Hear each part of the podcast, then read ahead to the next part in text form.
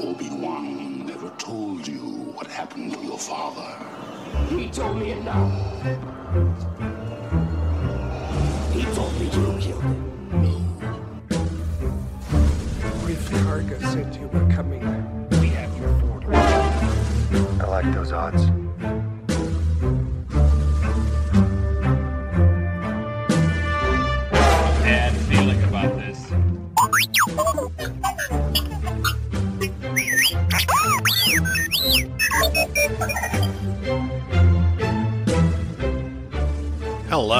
Bonjour, and welcome to Forest Moon Radio, an X Wing Miniatures podcast. Forest Moon Radio is a twice monthly podcast talking about all things Star Wars, with a huge emphasis on the X Wing board game.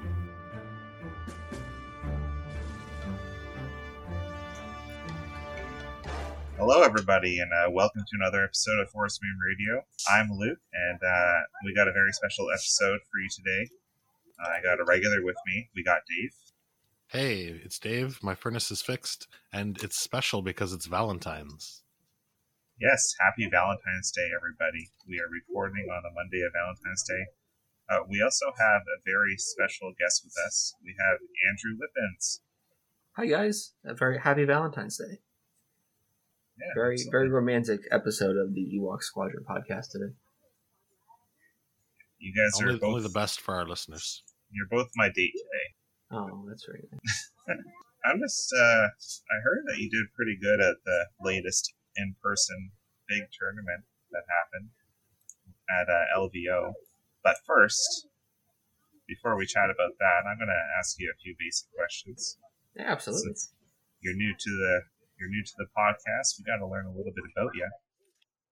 So, is there a squad that you're in, and where are you recording from? So today I'm recording from Orlando, Florida, the uh, vacation capital of the world, and my personal favorite place in the world that I've been to so far, I should say. Um, Orlando, I love Orlando.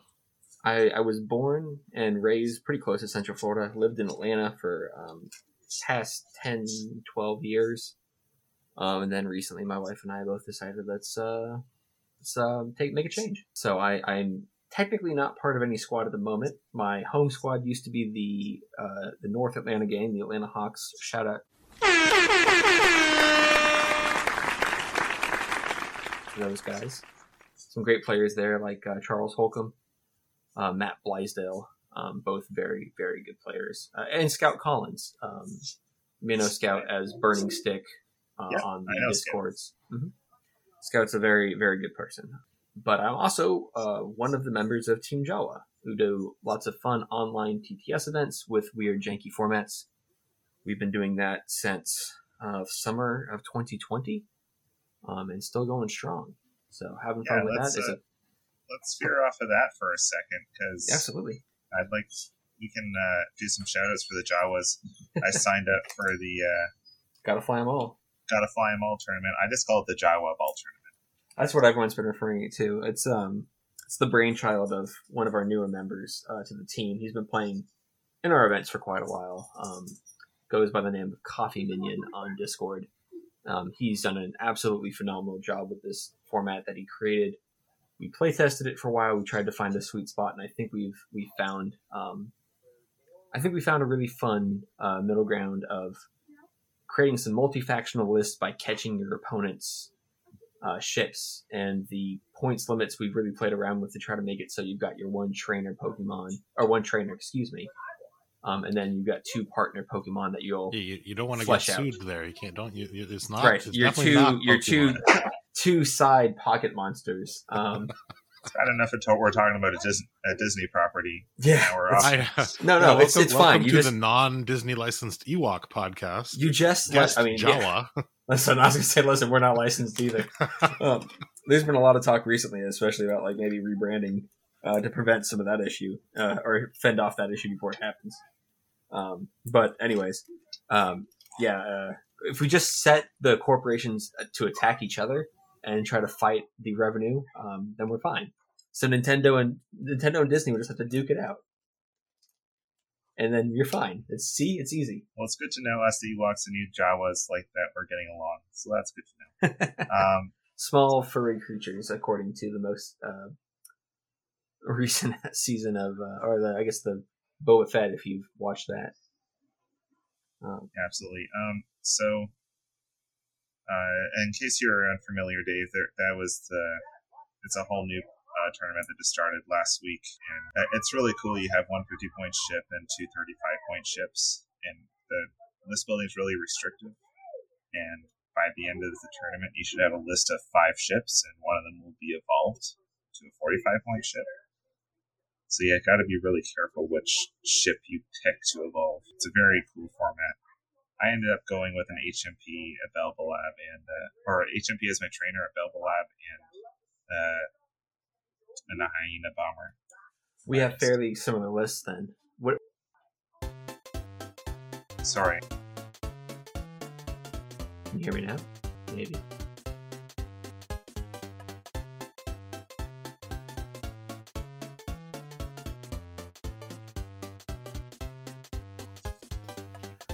Um, so Andrew, Anyways, you were Lou, saying that we what have very HMP similar lists. select? Because yeah, I also took an HMP as my trainer, and then a hyena and, a, and the generic, um, what is it, Fethral something autopilot. Ottraw, Ottraw Autopilot. There you go, you got it. I ended up going with um, DGS 047. I was going to go DGS 286, but then I didn't. I wasn't able to fit the missile that I wanted. I ended up Yeah. taking 286 with um, Diamond Boron and uh, Dorks, some probe droids. I, I was thinking about the Diamond Boron missile, but I was like, you're only starting. It'll be a max of five ships. I don't know how handy that kind of missile's going to be. My thought was just there's going to be a lot of low health ships on the board. Um, not a lot of factions can can get some beef at that 35 point range. Um, so I'm hoping it'll prove to be more useful than my first my first game I played today, and it was uh, less than effective. So what's your full list?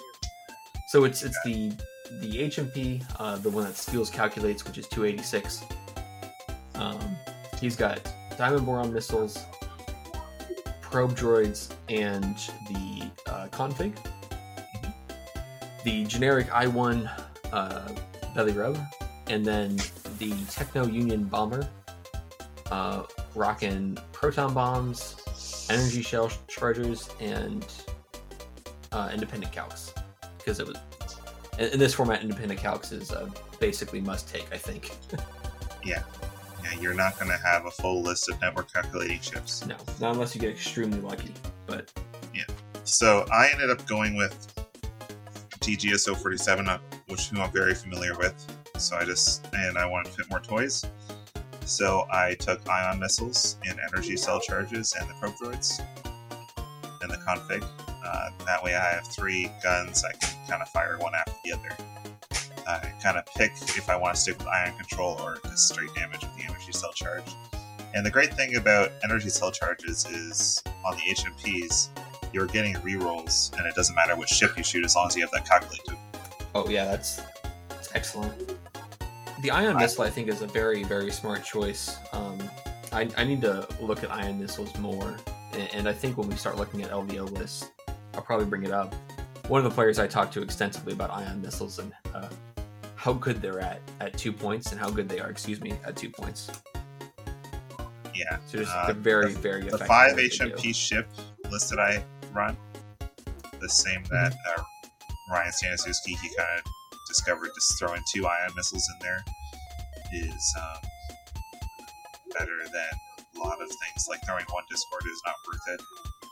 In a five ship list, just take those two ion missiles, and then you have those two three die guns that can make a difference uh, at some point, and then you can kind of spread upgrades around. Um, and then I have the Feethan Auto Autopilot. Um, that gives both of us a great way to upgrade to Grievous or Wat or somebody like that later down the line if we want to. Um, if we want to use that. And then the Techno Union Bomber, I took ion torpedoes and thermal detonators and independent calcs. It was between that or energy cell charges and uh, concussion bombs. very nice um, but I went with this variant. And I originally also had uh, advanced proton torpedoes, but Mhm. I thought that an I one with uh, range one only weapon might Yeah. Yeah, I, I- played my first match today against a um, another separatist list, and I definitely felt the pain of the I ones. As my opponent had Grievous Trainer, and then the I three uh, Tri Fighter, and the I three Nantex. Yeah, I think I saw the the bombardment drone with APT. Oh, I guess that would fit. Yeah, that wouldn't be terrible at I three. Or was that very- not what he had? Did he have the 10 Union bomber? No, no, he had uh, the, a Nantex and a Tri. Oh, a try. Okay. Yes, yes, sorry, he had a try, not a tub. No, so he had two I3 ACR ships, which was a bit of a slog for my I1s today, but uh, I ended up capturing the Nantex, lost the game, but the captured Nantex can easily become Sun Fac, and that's uh, very scary. Yeah. I mean, there's no way to fit in snare in this format, but No. It's uh, it's still scary. But even Sun by, by his own is, is a very uh, potent tool. So yeah, that's um the Gotta Fly 'em All tournament. Looking very forward to playing my game tomorrow on Nickel City. So uh, just another quick question for you. Absolutely. Um, wh- how did you uh, start playing X-Wing? I gotta think back at the date. I don't remember the year. Um, it was probably 2016 or 2017. Because it was pretty soon. I started playing maybe a year, year and a half before the 2.0 swell, uh, change. Mhm. I picked it up as uh, a Christmas gift from my then girlfriend, now wife. Um, she, I, I'd been looking at X-wing and Armada, and was kind of trying to decide between which one I wanted to jump into. Um, and I looked up some reviews, and I and the calculus basically came down in my head was that I could convince more people to play X-wing with me as the matches were shorter. So my, I picked up X-wing, um, and I, I had a kitchen table buddy in college that we played. Uh, we played a lot. Uh, we were roommates. He is in North Carolina now. Uh, shout outs to Eric if he ever listens to this, which is unlikely. You can always force him to listen to. I could. Uh, maybe that's it. I'll tell him that he needs to listen because I shout him out. Um, he kicked my tail for quite a long time. And, and only recently, I, I think I have a pretty good win streak against him as of late because he hasn't been playing as much as I have over the pandemic. To the point of he even joked about it, apparently that uh, he used to uh, kick my tail week after week, and now I'm uh, out getting top 16s at events. Um, Yeah, it's like my cousin that taught me to play, uh, yeah, and he hasn't really played a lot since 1.0, and now. It's I'm funny just- what a little practice can do to your uh, skills, or lack thereof, I suppose. I would love to play a lot more in person with him, but I started playing then. Um, the 2.0, I, I played once or twice at a, a casual nights during 1.0, and I kind of got baby seal clubbed, as the expression goes. Of I'm, I'm new, I'm playing, you know, just pilots I like, and it's not very competitive. And then I go up against this really competitive guy who um, destroys me, and I'm like, oh, I'm never coming back to this. This this is awful. I'm never coming back out to this store again.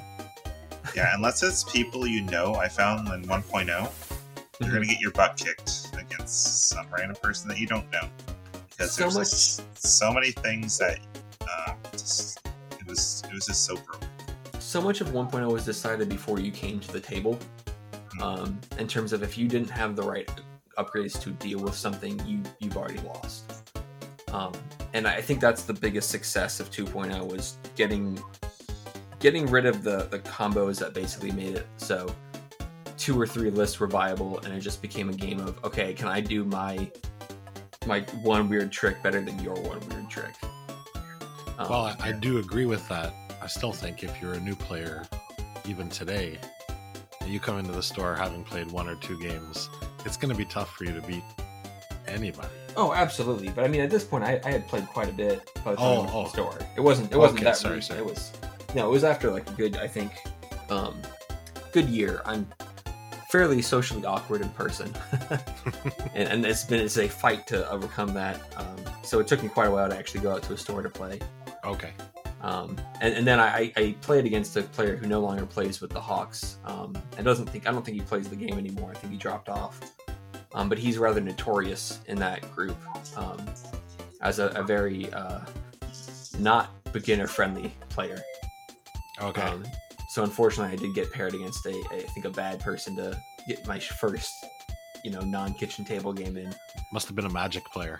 Yeah. he he bragged a lot about winning um, some older uh, f- older style of events. Um, I can't remember what it was. It wasn't Battletech. It was something else though. Some other war game that he said he used to be like nationally ranked and all this other stuff. I'm like, cool man. I just had a really bad time and you really demolished me and this sucks. And he's sitting there Hey. bragging on I used to be all this good at all this stuff. But Not to interrupt you again, but uh, I think we have another guest. Hello? Hey, Are, oh, am I mistaken? oh, it looks like he's in. We just haven't heard him yet. Oh, he's offline. Uh, Folks, justice is coming. Don't worry about it. justice is coming. Um, uh, but I, but after the 2.0 switch, um, I, I decided to try it again, and the friend and I went to a an early tournament after like the first points update in 2.0, um, and I had a really good time. It was a store Hello? tournament, maybe 20 people. hey, Hey. Justice. I apologize. Yeah, no worries, bud. I, I figured that maybe you had a rough day at work or something. yes, but I apologize. I thought it was 8:30 for some reason. You better reset the clock on that microwave. I don't know. it's all good. We're we're here with. Uh, all right, we got the full cast with us. We got Dave. We got Justice. We got our special guest Andrew Lippins with us. All right. Um, Sorry good, for we haven't really- the story. No, That's okay. fine. Um, that the story was nearing an end. I uh, had a had a good tournament, had a fun time, um, and ever since then, I've been hooked on actually getting out and playing and meeting people, and um, yeah, playing online has been fantastic for the ability just to play people from all over and meet people, and I'll, I'll never meet in person. Honestly, playing online has been like a godsend because it makes me want to, like, just go to the U.S. and play with everyone I've played with online. I know. It, it's like I just The I invitation drop was up everything. there to come down to New Orleans. Uh, if a pandemic didn't exist, but I guess if it, if it wasn't for the pandemic, online X-wing as big as it has been wouldn't exist Yeah. either. Oh, it wouldn't. Oh. I mean, I don't think it would. It wouldn't. It was just Vassal before, right? For no, practice. I mean and then. before th- I was playing um in lead up to Worlds 2019. I was playing online like every night. Oh, really? Okay. Oh yeah. He- was still doing some pretty good numbers uh, streaming TTS before the pandemic. Oh yeah.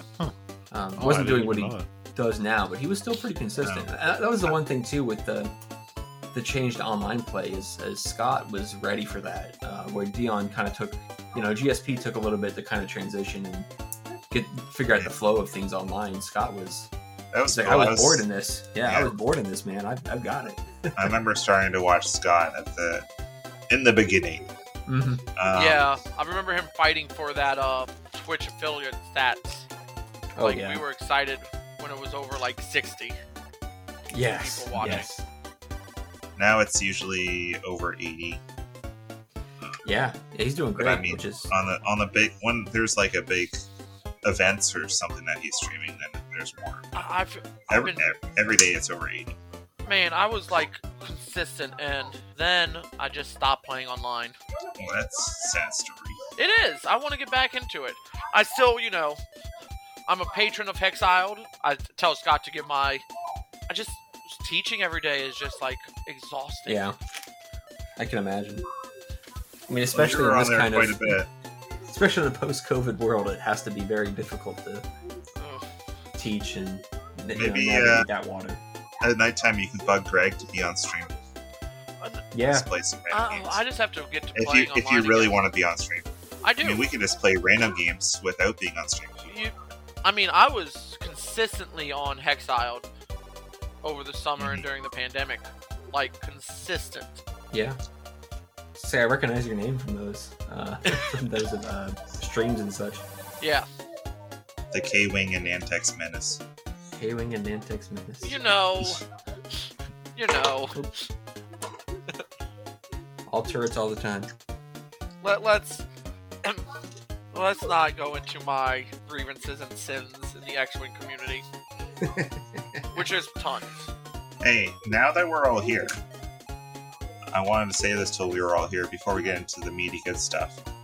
Uh, did you guys want to do a Wikipedia deep dive? Yeah.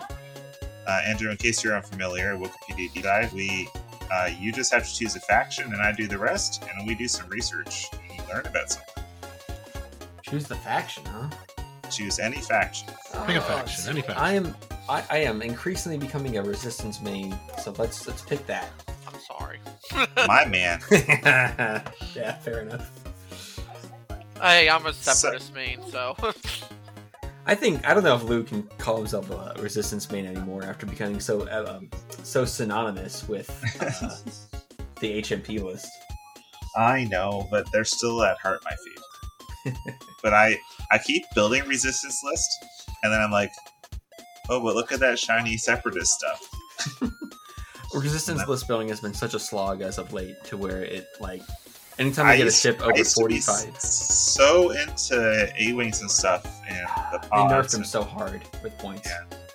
It's like you might be able to fit a procket there too, but Yeah. like heroic and optics, that's not a thing anymore. hmm It just became so much a slide. List building for me in Resistance is just after I get over 45 points, yeah, that could just be a heroic red uh, Squadron Expert T70. And I just can't go back of like, yeah, that's the most efficient option, I guess. Or that You guys could keep 40, mentioning 40 ships from like waves ago. I, I know I haven't been playing online, but is the Resistance Y Wing not the ship to play? It's, Uh, uh, Uh, It's there's a little sarcasm in there. Okay, it's, it's, I want it to be good so bad. And it's just like, it's a Y Wing. yeah, it's just a Y Wing, man. And the, the chassis ability is, both chassis abilities are good. Devastating Barrage is fantastic, but like the two shields are just the two shields and the white lock are better. And like the intuitive controls or whatever where you get your calculate is fun if it didn't cost three extra points to use it. It just it needs to be slightly cheaper, unfortunately. Well, new points coming at the end of the month, right? New points coming. I will say the funny thing is, like all of these pilots have, um, you know, the, the Y-wing is a New Republic ship, and the abilities all are worded like Republic abilities, in which they have 17 triggers and conditions, and then you get one marginally useful thing. So the uh, for Wikipedia deep dive, I hit random in the YASB, and the first pilot that came up was R1J5. Good old bucket. Good old bucket. In case anyone's unfamiliar, it's the main droid besides BB-8 from the Resistance TV show. which did anyone watch? I didn't watch it. I I heard it wasn't worth watching, so I didn't. Maybe I should, but I watched some of it, and if you're a 12 year old and under, I bet you really loved it. But it, it, it I don't think it was targeted to uh, adult age folks. It was That's- it was it was youthful. that's the impression I've got of it. wasn't um, wasn't quite as universal as the later seasons of Clone Wars and Rebels were. I mean, Rebels was just great, especially at the end. Yeah, Rebels is probably my favorite show. I mean, Mandalorian's kind of taking that spot. I honestly I like Rebels more than the Mandalorian, and that's no that's no dig at the Mandalorian. I love the Mandalorian, but I think if I go back and we'll rewatch Rebels, I'll fall in love with it again, just because of yeah, I just love Phoenix Squadron. I do too. Well, there, there's a lot of really good storytelling in the last two seasons of Rebels, and and Yeah. like real emotion and connection with characters you like. I mean- and not that Mandalorian doesn't have that, but right. but there were more, there was more time and and investment in Rebels. Absolutely. It has so far. the greatest like villain in all of Star Wars in it. Darth Vader. Thrawn. Grand Inquisitor, Who? Thrawn. That makes Oh, sense. Thra- sorry, yeah, oh, That yeah, makes sense, yeah, I forgot. shit. right up there That- with all the others. That we makes a lot of sense. Yeah, Grand Inquisitor Thrawn. Which Yeah, I mean, if you've read the new books, I've loved the new. Well, not the new one. I thought he was great even in the original. Oh, Air from the books? nineties. Yeah. Back in the air. and he's definitely coming back in the Ahsoka show whenever. That Oh comes yeah, out. that's he's gonna be like the central character. As right? oh, I just I thi- want I- Zahn to write. I think we're though. basically gonna. I think they're basically gonna redo Heir to the Empire with Ahsoka instead Yeah. of Luke. Well, I mean, my thought is it sounds like it's the search for Thrawn and Ezra. Yeah. I mean that's Yeah. why she clearly wants to find. Yeah, Thrawn, but they right? they'll they'll twi- you know there'll be familiarities to the whatever story they tell. um, I Right. mean, the new books, like they're prequels. Thrawn and then Thrawn Ascendancy is all prequels, and they're amazing. Yeah, absolutely. Um, one problem is that it doesn't even have the best villain in the whole show. The Clone Wars and Bad Batch have Cad Bane, and that's the best villain. So Ah, okay. I'm just causing an I mean, argument where there, the, where there he's got the biggest any. hat. Is that does that make him the best villain? Biggest hat? I'm pretty sure that's how it works. He's blue. That makes sense. He's blue. He's blue. It's true. He's just so freaking cool. Okay. I can't wait And till we get his he's- ship. Yeah, when we get him as a pilot, as a proper pilot in his ship, I'm gonna fly nothing with him. He he flies the Rogue class. Yeah. Right? Ma- Mhm. Yep. so The same as the uh, same as the um the Ma- Yeah. uh, Grievous's guards. Magnus. Yep. So we're gonna Yeah, get a scum and I guess it's gonna be dual faction scum and uh Scum and Separate. CIS. Yep. Yeah, I saw the the paints are the, the the leaked images of it pretty cool. Yeah. So So yeah, you have the Xanadu Blood, which is Cad Bane's like adjusted ship that has life support. interesting. That's not the. That's not one of the releases at the end of this month, though. Is No, that's No, and those got moved even. I heard. Yeah. It's got delayed to April, unfortunately. April. And that was oh, the geez. that's Gauntlet and the Razor Crest. Yeah, yeah. What Although the, the the Mando, the Mando pack is still coming out on time. okay. Our store has them. They just won't give them to us already. Some I was gonna say some people in Europe already have them. Oh, they're behind the counter. Jay is just teasing us. Oh, has they didn't. They literally tell facing us so we can see them when we walk in, but you can't can't touch them. Uh, they never told me about it. I would have pre-ordered it. Oh, I I don't think I pre. He's got a he's got like a dozen of them. Don't worry about it. Okay. Oh, the Razor Crest. No, no, the- sorry. The uh, This is the card pack. Yeah. Fine, of Oh. Mandalore. Yeah, the Mandalorian card pack. So we get those Rebel fangs. Nice. Ooh. And the So anyway. Imperial ships. Back to Bucket. Yes. Yeah, we're, sorry. we're going back to Bucket. Back to bucket. He is our Wikipedia deep dive of the week, of the bye week, of the try week. How often do we record now? But anyway, of the week. Uh, Andrew, do you want to um, read the first paragraph for me? Oh, absolutely. R1J5, commonly known as Bucket, was an R series astromech droid owned by Jarek Yeager, the former Rebellion pilot. R1J5 raced with Yeager, serving as his co pilot before the pair retired to the Colossus refueling platform and began Jarek Yeager's repair station and formed Team Fireball. R1J5 worked alongside mechanics uh, Tamara, I'm going to guess Ryvora, and Neeku Vozo and Resistance Resistance Spy, excuse me, and greatest pilot in the galaxy. That doesn't say that there, but it is the truth. Um, Kazuda Xiono, who was masquerading as a mechanic.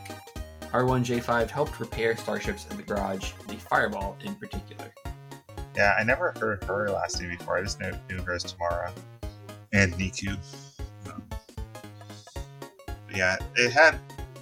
It was okay. Like, it had a two seasons run, and then at least they ended it properly and didn't leave on a cliffhanger or anything if you did, like, refer to it. Um, it is nice when shows get to do that and not have to be like, well, we didn't get picked up, so I guess that's the end. All right, so to the next part is kind of like the There's a- same kind of thing. There's a lot. This is a, this is a long article. Well, he's, I- he was in what every episode. So Yeah, I was gonna say, yeah, I guess it's like it'd be the same as looking at choppers, I guess. I'm gonna scroll to the bottom and see if there's some important thing. we get some characteristics of him.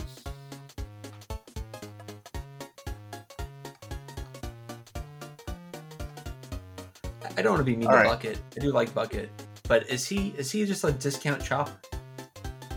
I felt Yes. he was. That, that's Yeah, kind he- of the vibe he was- I get. He was just another guy with an another one with an attitude, sort of. Yeah, another Yeah. cute droid from the Clone Wars or before with an attitude. Or he's even older, right? He's like hundred years old or something. Yeah, that's that's what um I, I was reading that at some point. That's what uh, Yeager, uh, Yeager said about him when he bought him. He was hundred years old or something. So Yeah, Chopper's pretty old too. it's true. Uh, Justice, you want to read that char- characteristics part? Sure. R1J5 was an astromech with masculine pro- programming manufactured by Industrial Automaton He stood at 1.1 meters with no plating and a black sensor. Though noted for his peculiar personality, a consequence of the droid's outmoded and effective programming, R1J5 was a reliable mechanic and a loyal astromech to Yeager. R1J5 communicated like most astromechs in binary. He just Uh, Dave, do you want to do the, the next paragraph? I have no idea where you guys are. down, just scroll Uh, down to characteristics. It's like three quarters of the way down the page. Maybe. Oh, maybe- No, okay. it's like- yeah. not have. Because then you have Yeah, all the maybe more. afterwards. Oh, okay. Characteristics. Where did you just end off? Binary. The word binary. Yes. Yeah. Okay, give me one second. It's like in like, oh, wait. Last word, binary was the last word. Nice. Edit, edit all this out. Edit, edit magic. All right. R1J5 disliked when people disrespected his name. He barked at Ryvora for describing a starship she was mad at as a bucket, and smacked Xiono in the face when he sarcastically stated bucket fit R1J5 perfectly. He was often unfriendly towards Xiono, never shying away from shoving past the spy, smacking him or cutting his paths, path off to beat at him. He was even delighted to awake Xiono with his built in horn. R1J5 did not hesitate to give chase to those who wronged him, chasing BB 8 around the garage on two occasions when BB 8 slammed on his closet door, and when BB 8 stole his helmet. The, the Xiono commented R1J5 felt naked without. Yeah, that's that's a typo, right? I think? Um, Uh, stole his helmet. The Xiono commented. right. That. It must be that Xiono commented. Yes, that would make sense. I think. Uh, though R1J5 scuffled with BB-8 multiple times, he had a friendly relationship with CB-23. On one occasion, CB-23 handed R1J or R1J5 a wrench while repairing the fireball, following Oh, Kaz's mission to the Dassel, the Dassel system. That was my favorite episode. When he handed him that wrench, that was the best. Oh, I, I, I'm getting now into a side side uh, article. Who is CB23? I know, right? Uh, Wikipedia. So it's a Two, two deep- also enjoyed each other's company while watching the Colossus traverse hyperspace. When CB-23 returned to the Colossus after suffering damage, R1J5 assisted to next in the First Order shuttle and remained with him. Okay, Right. CB23 is a BB series astromech droid. Got it. That's all I need to know. Okay, I think they're stretching for. Uh, Yeah, that's a purple version of BB. Yeah. BB-8. All right, I think uh, that we've kind of said all that we need to know. He's a cool little droid, but not as cool as Chopper. Chopper's the best droid. Yeah, I, I just that is the bad thing about these droids in Star Wars, especially, is it kind of comes down to like, is it the sassy, angry one or like the sweet, shy one? What kind of droid is it? sometimes you get the prissy, a little too fussy, butlery droid, but yeah, oh there's yes, only yes, there's only you can only, there's only a couple. yeah. The, the archetypes are, are um, pretty strict, I suppose. Uh, speaking of droids, don't forget uh, BD-1 in uh, Book of Boba Fett. Oh, that was that was the best. Oh yeah, the BD series droid. Yeah, for me it was the RX series droids. Which one Seeing- is that? That was the, the the one that was dealing cards in the cantina, and also Oh the yeah, droid, from Star Tours. Uh, Yes, the droid that told him to put his weapons in the crate before the fight. Um, Right, right. Star Tours is and always will be my favorite piece of Star Wars media. seeing seeing more RX series droids uh, in in canon makes my heart very very happy. Well, it's a good thing you live in Orlando. You can go visit them anytime. exactly. Okay, uh, so that's enough about Bucket. Love you, Bucket. He's also a great crew carrier in uh, Resistance. Alright, next, uh, we'll finally talk about uh, LVO. Um, LVO, LVO. uh, the, the Las Vegas Open. Yeah. Uh, let's talk about um, let's talk about basically how it was, uh, how you prepared, and what list you brought. Um, so yeah, let's talk about what list you brought and uh, how you prepared to for your arrival. Sure. Um, the prep up to it was a lot of panicking about what list I was going to fly, uh, going through different options, deciding all of them were bad, um, and then defaulting to this list that I ended up bringing. Um, which is I- very good. It is an extremely good list. It is not my own list. It is um, a list that is, I, I think, to me, it is owned, quote unquote, um, by a player uh, named Chris Burnett. He is a uh, English player. He's a very good player, very good uh, guy. Um, there, there's a, uh, a resistance Discord that I'm in, a very small group of uh, crazy individuals that try to figure out um, how to how to maximize the efficiency on a lot of these pilots. Um, and, and Chris kind of came up with this list with in, in, in association with um, a Croatian player by the name of Matija Mandurov, uh, who won the Sith Taker Open uh, a couple weeks ago.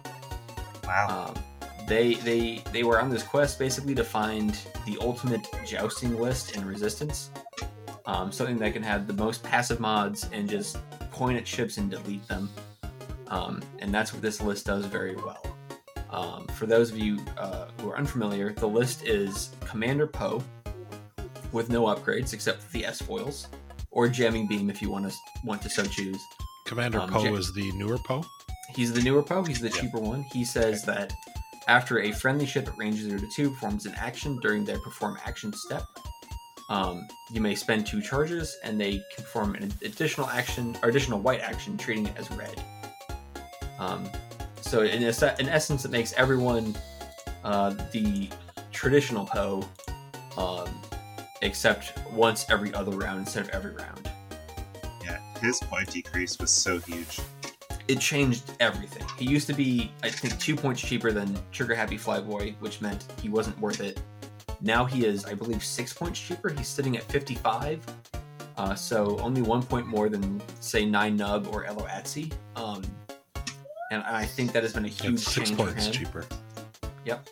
That makes him that makes him a lot more viable than he was, and now he's he fits into a lot of roles as a pseudo coordinate. Um, and he and he can still double mod himself if he needs to, which is how I usually treated him. Um, next up in the list, we have uh, a um, we have Jessica Pava, and she is rocking M9G8, the droid that you take a lock on a ship, and then it can you can force it to re-roll one of its attack dice during the uh, during any attack roll. And what we do with that is we lock the next player in this list, who is Kazuda Xiono. Um, Hey. Jess gives M- the M9 lock to Kaz, who's the greatest pilot in the galaxy. Um, that way, Kaz gets a passive mod for his offense. Um, he also has the R5 droid to repair the damage cards, um, to make sure we keep him as uh, uh, we keep him at that three three stat line for as long as we can. Um, and then finally, rounding out the list, we have a Red Squadron expert. The only upgrade he has, uh, other than jamming beam and foils, if you want them, um, which you definitely want foils. Jamming beam is up to you. Um, is R6D8, which is one of the new astromech droids from the uh, Heralds of Hope pack, which I guess isn't so new anymore. It came out about a year and a half ago. Um, I still don't this- have mine unwrapped. oh yeah. Still in the box. honestly, I unwrapped it for the models. Uh, uh, um, the models uh, more than anything because the I love the orange and green T70s. Um, but the R6 uh, D8 droid gives you um, when you attack, you may reroll any number of attack dice. Um, uh, what? Let me see the exact wording on this before I speak out of turn. Uh, while you perform an attack, you may reroll a number of attack dice up to the number of friendly ships at range 0 to 3 that have the defender in their bullseye arc. So it's basically a networked version of Predator. Um, if anyone in your list has a bullseye, you're getting a reroll on that target. The idea behind the list is all four ships have double mods in that first engagement. They all take a focus. Um, Kaz gets his one reroll from M9. Poe can take a lock with his second action. Jess Pava gets rerolls through the power of friendship. Um, and then the red squad gets rerolls through that R68 droid.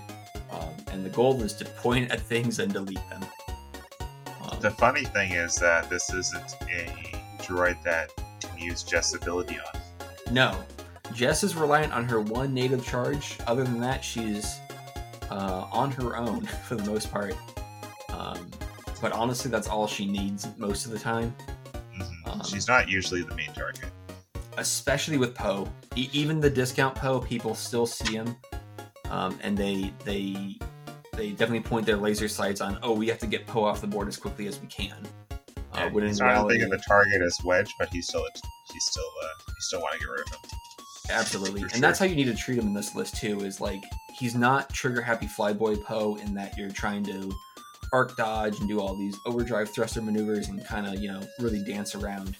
He is a trade up piece, same as Wedge. He is there to do more damage than he's worth. Um, and he's pretty good at that at I6 with double mods. So I I do love that list a lot. It's, it's for four ships that have rerolls on attack. You can't really get better than that. They're very um, chunky. it, it's I'm, I'm definitely I'm definitely going to put on the table. It- it's worth flying. It's it's a very fun list, and again, shout outs to Chris Burnett and um, Matija Mandorov. Both of them, uh, again, they, they they've been kind of distilling this list into a uh, its its most pure and uh, cheapest, most efficient essence. um, although Matija recently, his his winning list at the Sith Taker Open uh, substituted Kaz out uh, for a Y wing, a generic Y wing with um, chaff missiles and an ion cannon turret which I'm probably going to need to try soon. Um, just because chaff missiles are, are very, very powerful if you can get them off. Um, I haven't had to deal with them yet, but I'm scared. Um, especially with my HMPs. hey, HMPs can take them. Yeah, but they definitely don't want to go through them. No. Um, but they don't really want to shoot them either, because then they lose the locks that they've already taken on somebody else. That Four is points the for chaff missiles. Those got to go up. Yeah, they're double limited, but like, I mean, we, we were. I was spitballing with some friends the other night. The fact that Boba Fett can take chaff missiles has to be kind of scary. What do they come with? Oh, that's why I don't Um, have one. The Y wing and the Yeah. FO bomber pack. Yeah, I didn't yeah. buy either of those. Um, I wouldn't buy the Y Wing. Uh, the FO Bomber Pack, on the other hand, is very, very good. Yeah, they look like a lot of fun. A bunch of guys. There's a couple of guys that uh, play at the store where we are. Very fast, hard to pin down with the uh, the, the system Yes. phase boost. The system phase boost four straight is extremely quick, and it can kind of catch you by surprise. Hmm And it's like it's just a tie bomber. How quickly can it be here? Oh, it's in my face. When did that happen? Catches you off guard. Oh yeah. So, um, getting prepared for the tournament, is there uh, anybody that you went up with, or that you had that you stayed at a hotel with, or were you just kind of? Yeah. Um, I I hung out a lot with the Nickel City X-wing crew. Nice. So Catherine and I ended up splitting a room um, just to save some money. Uh, Catherine Nixera, for those of you who are unaware, she's yep, she's my arch well. nemesis. she's done fairly well on uh, some GSP events. Um, ended up three and two during her heat uh, with her Y-wing uh, Connernet ion turret plus Ahsoka list. Um, so I, I think a little less than what she wanted, but still pretty good result. Um, hung, out- hung out with her and Greg, and then uh, spent a lot of time with um, Nick Sperry of the 312 Squadron. Mhm. Um, also hung out with uh, the Draco Squadron slash X-wing debrief guys quite a bit. Um, All good guys. We, Absolutely. We chatted with the debrief guys before. Uh, very uh very big guys too um one of their players was i can't remember what the, his his nickname was uh, i think bigfoot is what they called him a few times but he uh he, he i think must have been like six six and uh all muscle that man was um i think he'd probably take down quite a few uh few people if he needed to oh my goodness. That's very good that's, guys very good guys that's my height as well, but not as. Oh, is it? as- i'm i'm sitting at a, a lowly five eight so he towered over me Here, here, five eight. You're, we're more obviously the typical fat nerds, uh, as Yes, opposed to the yes. tall, tall, lanky Ewoks and muscle-bound uh, Jawas. Yeah. Unfortunately, that describes him too well. Uh, it's short and a little pudgy. Body by beer. It's a new COVID diet. There you go. Um, I was thinking that we could uh, kind of quickly chat on the, the top eight in the tournament here, or the top 16, sorry. Yeah, absolutely. I think I Um, told you this over Discord too. I I kind of made it up as players were getting knocked out of cut on Sunday. Um, it was a very fun time, kind of going to each of them, and we all we all ended up talking to each other and having a bit of a camaraderie of like watching the next uh, phase of games with each other. It, was a very overall, and maybe we can talk about this later. But LVO was an extremely extremely pleasant experience, and I am I'm hooked on uh, hooked on trying to get back to another big event soon. Yeah, I'm I'm looking forward to uh, Game Chamber hosting something big, and maybe uh, Greg was saying that he might pop up That'd be awesome. from uh, from Buffalo. I'd love to meet up with him. He's great to chat with. He's he's a great guy. Greg is fantastic. Like I said, I hung out with him a lot. He helped me. Uh, the only time I sat down to gamble, he uh, kind of helped coach me through some blackjack. Um, and we ended up getting. I think we were both up by the end of it. I was up only about sixty dollars, but that's enough for me to be like, I'm out. I'm cashing out at sixty. I'm good with that. Hey, if it doesn't take your money, that's a win. That was my as- thought. I'm like, I played for like an hour, hour and a half, and I made a little money enough for dinner. shit, So that's awesome. all that matters. Right. Uh, I posted a list list fortress link, oh yeah, um, no, no. and I was thinking that we could. Uh, I'll, I'll make an order for us to start from. If you click, or if you have it in the top 16 and scroll to the bottom of the top 16, we could have Justice, then Dave, then Andrew, then me. Oh, how did you tell me these are not ordered correctly? What? they are. Uh, they should be. Click on click on the cut, Yeah. and then it should be ordered. correctly. So like, uh, Nah, I fucked fine art No, colored, right? Is 16. Yes. Yep. Okay, so Alright. Wainan Court. I apologize if I mispronounced that name. I'm from New Orleans, so we mispronounce everything. Um, he was flying Hera Syndulla in the B Wing with fire control system, jamming beam, ion cannon, stabilized S foils. Jake with marksmanship and proton rockets. Lieutenant Blount, Wow.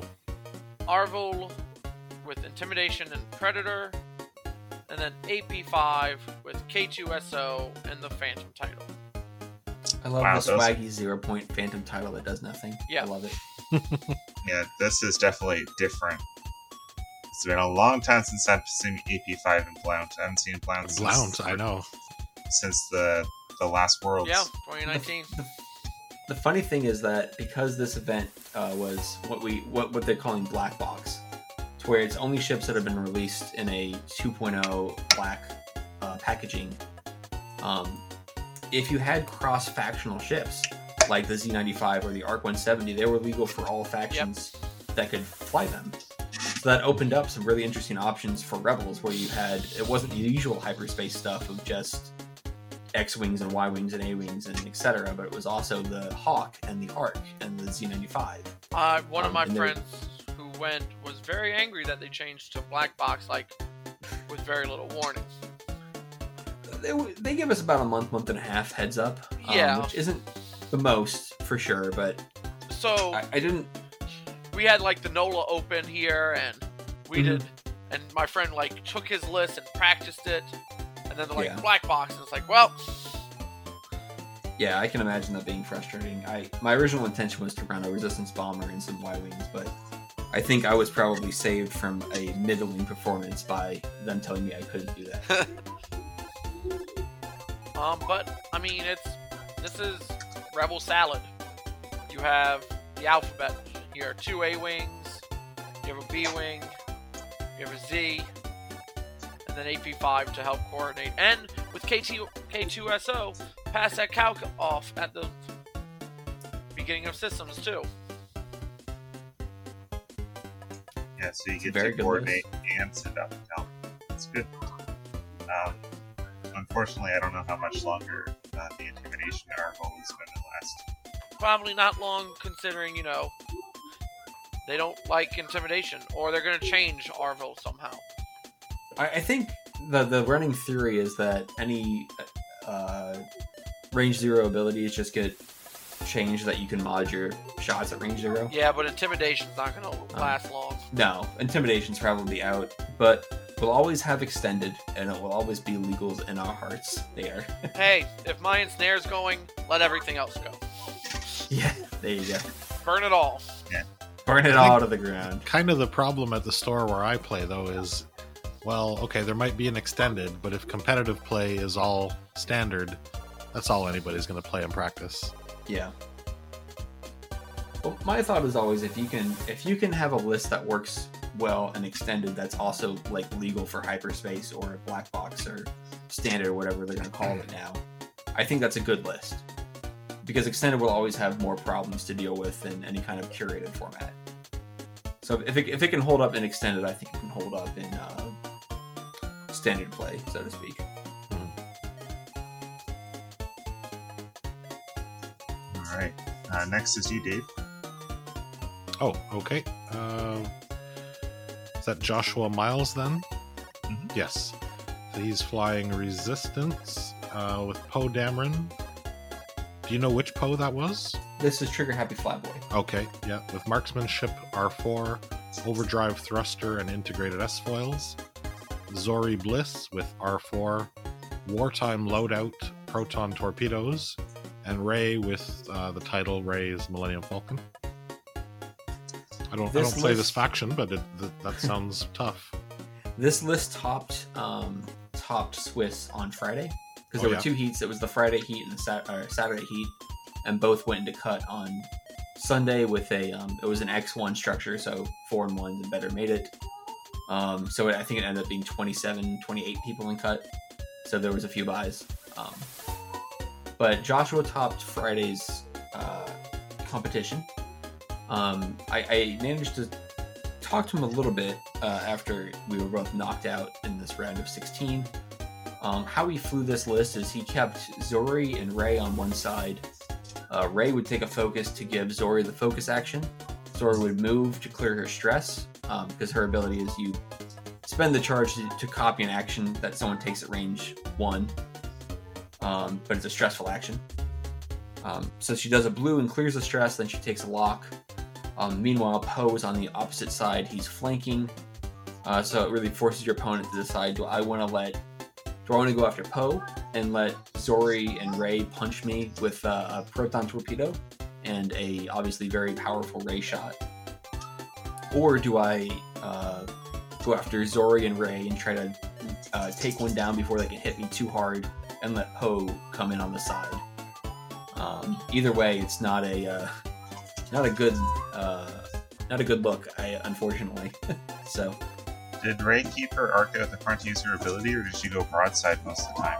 You I think he switched it. Uh, I didn't talk to him about that specifically, but from what I heard, he he was willing to switch it. Um, it always started front, but he definitely wasn't afraid to just go ahead and rotate that when need, when need be. Because then you can just lock and use your force. Exactly. Yeah. If you just treat Ray as a blank ability, she's still very good at fifty at seventy points with the title, something like that. She's crazy cheap Yeah. Uh, Very effective. and very lean. It's very effective because you're like, cool, I took down Ray. Oh, I'm not getting 100 points. Crap. Um, yeah, it's still it's still a lot of work to take her down, especially with her ability. All right. Um, Me next. uh, yes.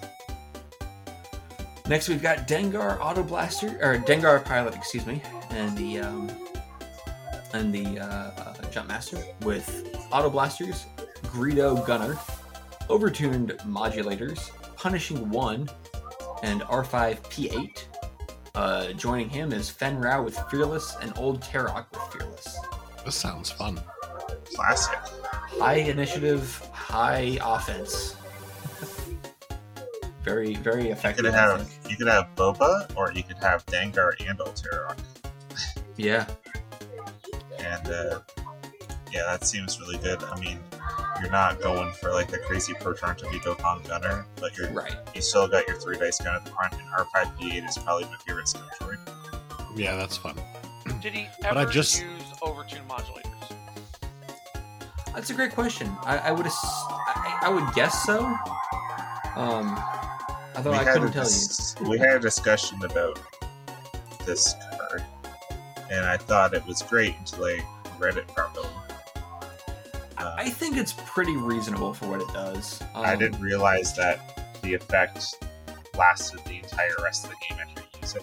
Yeah, it, it's kind of a punishing effect, but when if you really chalk down to and like look at how many times you keep a focus by the um, you keep a focus after everyone shot it and you've been shot at, it's pretty low of a chance.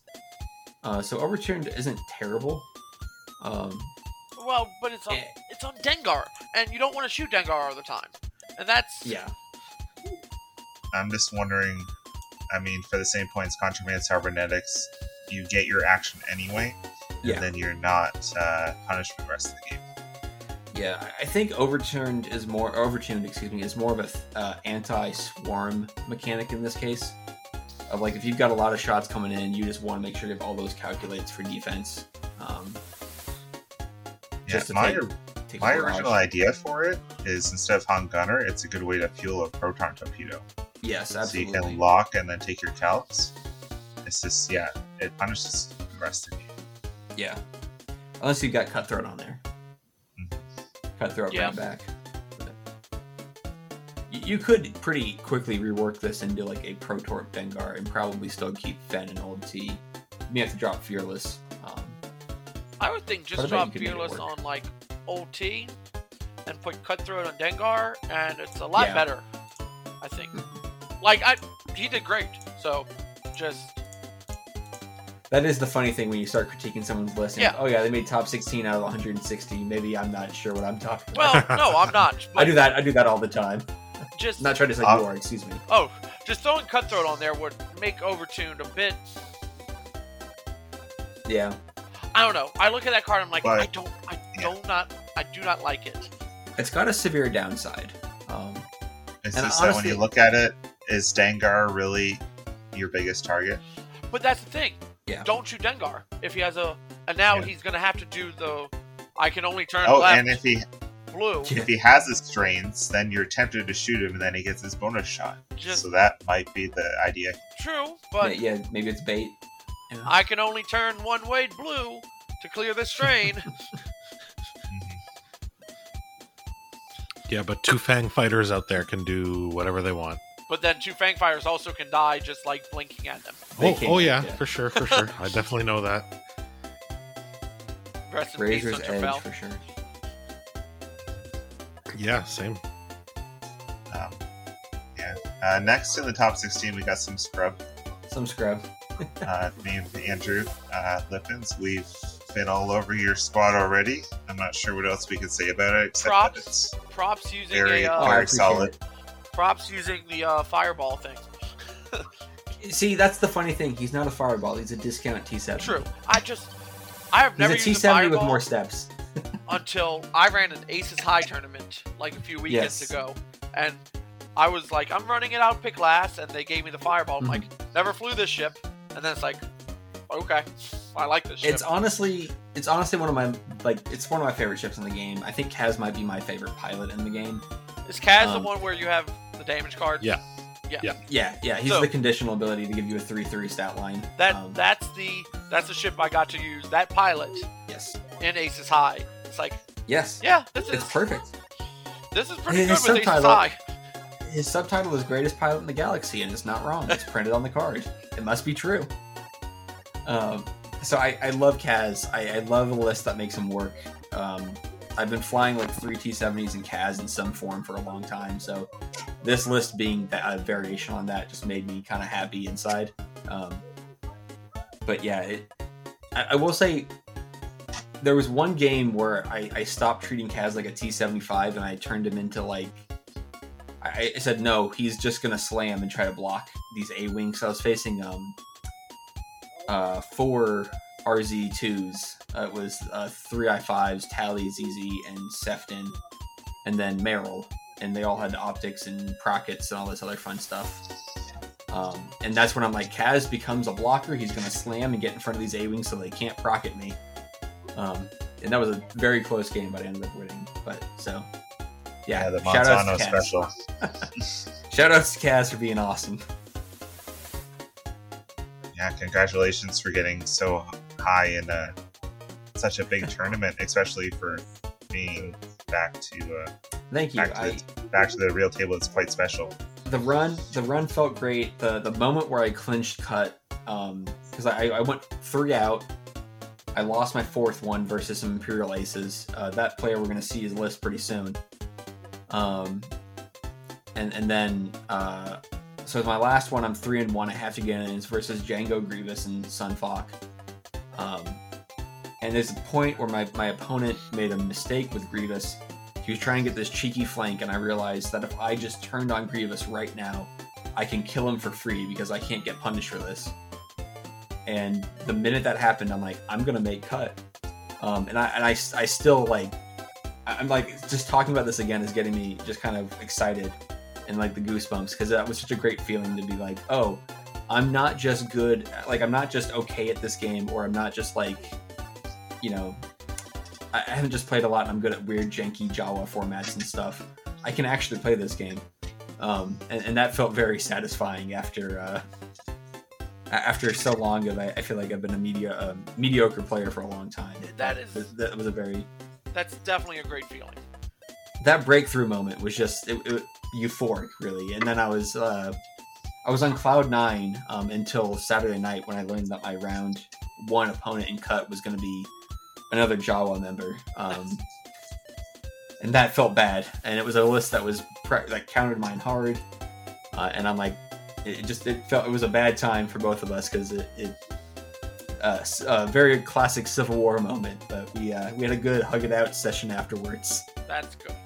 Oh, Yeah, when you go into those big things and like Mhm. actually make something, it's like, oh, I'm not Yes. like big fish, little pond, and it's like, oh no, I'm actually. Yeah, I, I can. I know what I'm doing. Surprisingly. Um, yeah. I did you do worlds ever? I've never done worlds, and uh, I, the next one, if they do a last chance qualifier, I'm, I'm probably gonna try to make it. I might go. Um, but yeah, when I did that, and day one, I lost. So I lost two in a row, and then I Mhm. battled it out to like the last round of that first day, and I had to win. And I went against like Ben Lee, who was this.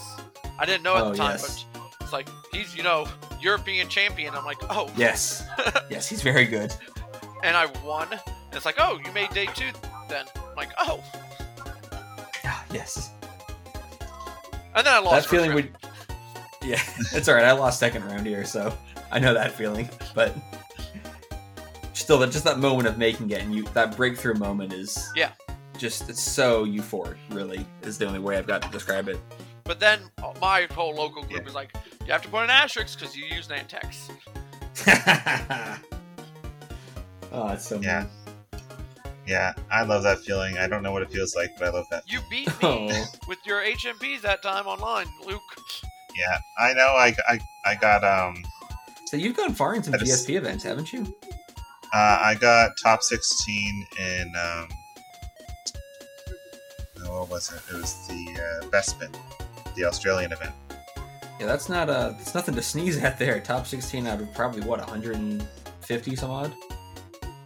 Yeah, the HMPs did all the work though. Oh sure. that's what I say about this list too. I just say I just point and shoot at things. That's all I have to do. It's not. I don't know why it's so hard for people. It's uh, not try- I'm not trying to discredit the list or anything, but yeah, it's been uh, I am trying to branch off and see if I'm good with other stuff because I don't want to feel like I'm a one trick pony here. Um, but yeah, I had a good run. I got the top 32 in Kuiper with it, and I got top 16 that, and then I went four and two at Alderaan. Um, didn't make the next, second day, but that's okay. Um, Hey, four and two and all around is still better than I did all around. What'd you end up running there? Uh, I ran um, uh, Commander Poe, uh, Kaz, and Han Solo with uh, some coordinate shenanigans with 3PO. Um, Oh, okay. and- not to re- not to relitigate anything. It was a fun day, but I, I ended up I was sitting at two and two, and then my score had gotten entered incorrectly for one of the rounds, and then um, my opponent, uh, I will be gracious and say, forgot that he he lost that game and didn't win. Um, so they couldn't reverse it. Um, so I just bowed Oh. out because I was listed like one and three, and I'm like, I'm not playing anymore. Oh, It that's was, too bad. it was yeah, it was unfortunate, but there was still some fun moments that day, and then this this kind of has eclipsed that in terms of that disappointment does not uh does not bother me as much anymore. I will try and make you proud, Andrew. I'm gonna try and run something resistance and do both it. But I think that your list actually inspired me to uh, something similar to that anyway. To do the C3PO on Han. I Try that out the three C C three on Han is, is surprisingly effective. Um, because then you also have the Rey Gunner for attack as well. Rey Gunner, Rey Gunner plus uh, calculate on a, on a turret roll is like 2.8 expected hits. No, it's a little lower. It's like 2.5, but it's still extremely high. Of like Han can just delete things while also coordinating at I6. Um, it, it's it's very powerful. I just don't know what I don't know how to build it, and that's the problem I keep going to. And I'm like, I don't know where to take And we this. can we can chat on that later because I have a, a build that I'm looking at. The right, I'll- trick is not to start Han on the other side of the board and get him killed, No, no, no. no. um, which I did in one of my games. I did So that. I did that in my first two games at uh, Alderaan I- too. I don't want to give up the idea of coordinating Han. Anyway, There's there's a um, there's a St. Louis player. Um, he, uh, name is Mark Myers. Um, if you ever want Han resistant Han tips, talk to him. He uh he, he has some very very good thoughts on how to set him up and like where to place him so that you can still take advantage of his ability, but also not get him killed immediately. so it's Um, not just a blank ability.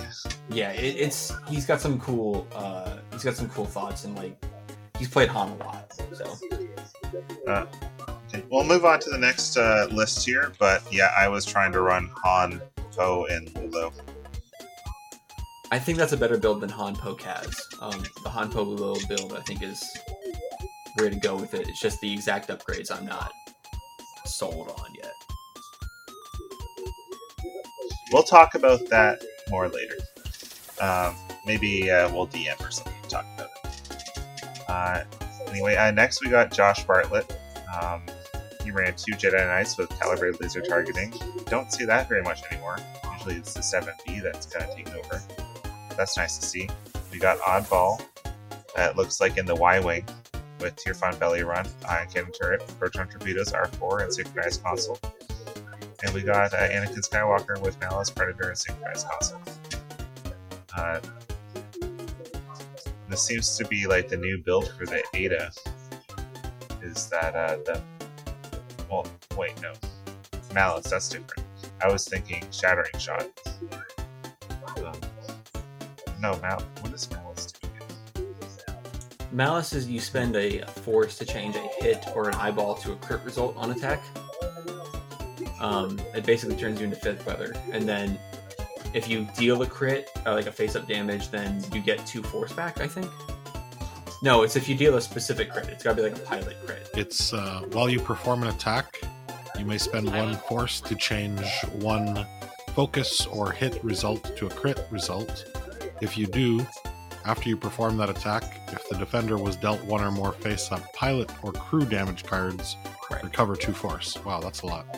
Yeah it's it's really just the extra crit mod more than the uh, recover the force ability um, but it's it's very good as i mean look at fifth brother gunner he's uh, quite good Now imagine if they were still allowed to have auto blasters. Yeah, the the malice auto and the the, the Republic droid that lets you change hits to crits, um, R seven whatever. Mhm. That build with auto blasters um, was actual actually toxic.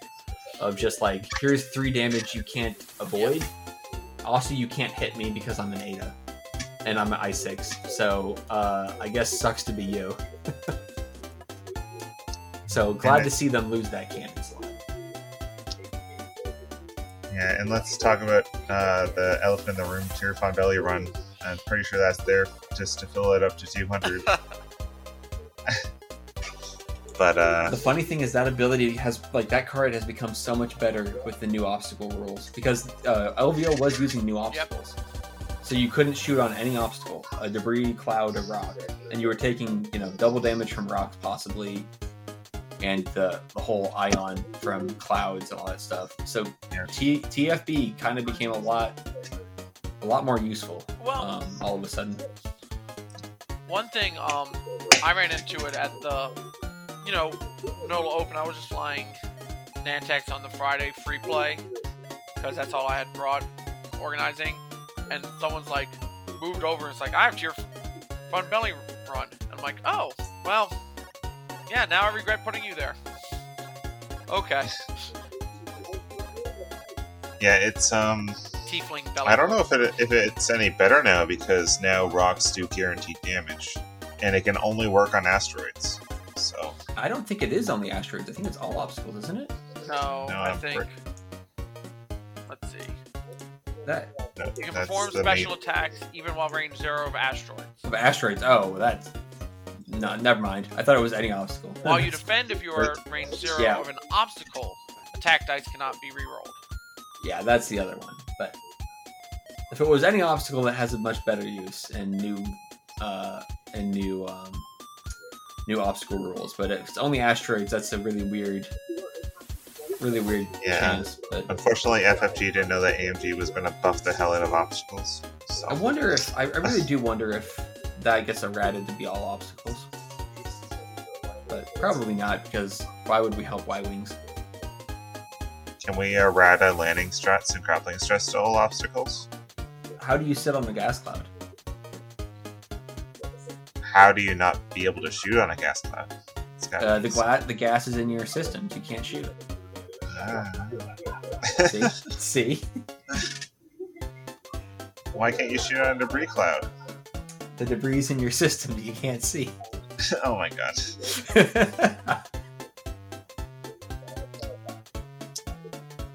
I don't know. Anyway, we got the two Jedi Knights there with calibrated laser targeting. Looks like a solid list. Could be hard to take down.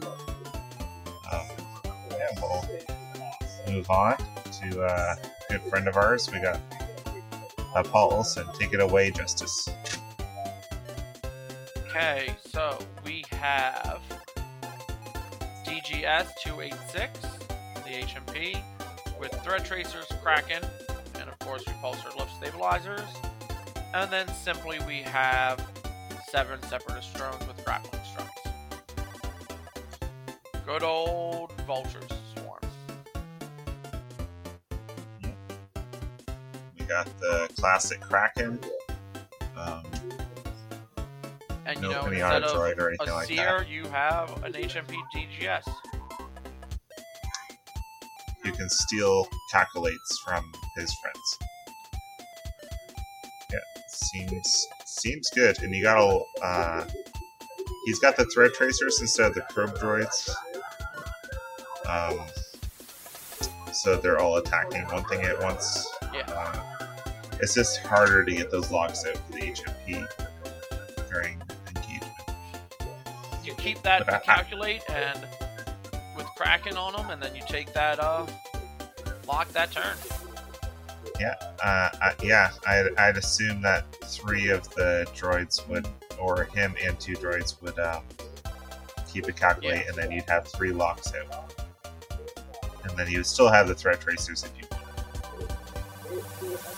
Um, But I mean, why wouldn't you throw, uh, fire the threat tracers when you got seven other ships that are firing on somebody? But yeah, this is a separatist drone as well. So every ship in its list is I three, which is uh, very good. An I three swarm is pretty good. Yeah, There's I think in this new meta, I three is is the new I one, so to speak. Of anything lower than I three, I think you're very, very much in danger of being initiative killed. Um, a lot of factions have access to that I three now and I, in, in numbers, so that, that, that can be a. Um, I think that, like I said, that might be the new uh, initiative to beat, so to speak. Uh, very looks like very solid. Obviously, he did very well with it. So um, it's nice to see uh, DGS 286, who is uh, also in your Jawa Ball list. Um, I'm, I'm sure we'll be seeing a lot more of him. I- think so too. He's he's a fun pilot. Like I, I need to remember his ability better. Of like, oh yeah, start of engagement phase. I need to decide this, not you know, not what I'm shooting. is it engagement phase, or is it when he engages? Uh, that's a great question. You would know better than I would. I'm pretty sure it's when he engages. Let me check. Before you engage. Oh, actually, Yeah. yeah, this is before you engage. Well, Yeah, so you See, don't don't- need I to remember. You just need to you just need to remember when you attack. That's all. yeah, one, I'll get it right by the end of the uh, Jawa event. I'm sure. Oh, but anyways, Uh, next, uh, Dave or Uh, William oh. McDavid. Sounds good. Another separatist. Uh, yeah. General Grievous with Composure, Impervium Plating, and Soulless One. Zam Wesell, Composure, Count Dooku, and Thermal Detonators. And then DBS 404 with Advanced Proton Torpedoes, the Dark One Probe Droid, and Landing Struts. Uh, refresh my memory, DBS 404 is a He is a hyena bomber. A hyena bomber. Okie dokie. Best one. Uh, well, I know Zam and Grievous very well. Those are tough And ships. this- and this obviously, this person finished um, super high, so. Uh, this goes to show, like, with a fire sprite, just a force crew and a bomb. That's all you need. I agree. You don't need any more toys. the thing that I think that is so infuriating about the fire sprite for so many players is that you can build it like this, where you have a force crew and a bomb, or you can decide to build it at 117 points, like um, one of these other lists will come up on soon. Um, and either way, it's viable and uh, it's both viable and also very good. It's just a it's a chassis that can do that can fill a lot of roles. Absolutely. I mean, I was um, I, in the jank tank. I ended up getting pretty much General Grievous, Django, and uh, random bombardment drone. Again, But uh, this, yeah, I, I'm thinking that how much is Zam? So expensive. Zam is very expensive. Um, composure is on Grievous is interesting. I get it on the fire spray, where that medium base boost may not fit. You go for it, you miss, you take focus. Yeah. On Grievous, that is strange. I, I guess if you just play really aggressive. Um, and I do want to point out, especially here, Will McDavid. He, he runs, uh, he ran all those Renegade events. Yes. Um, if you played online, Oh yeah, he's he's an excellent player.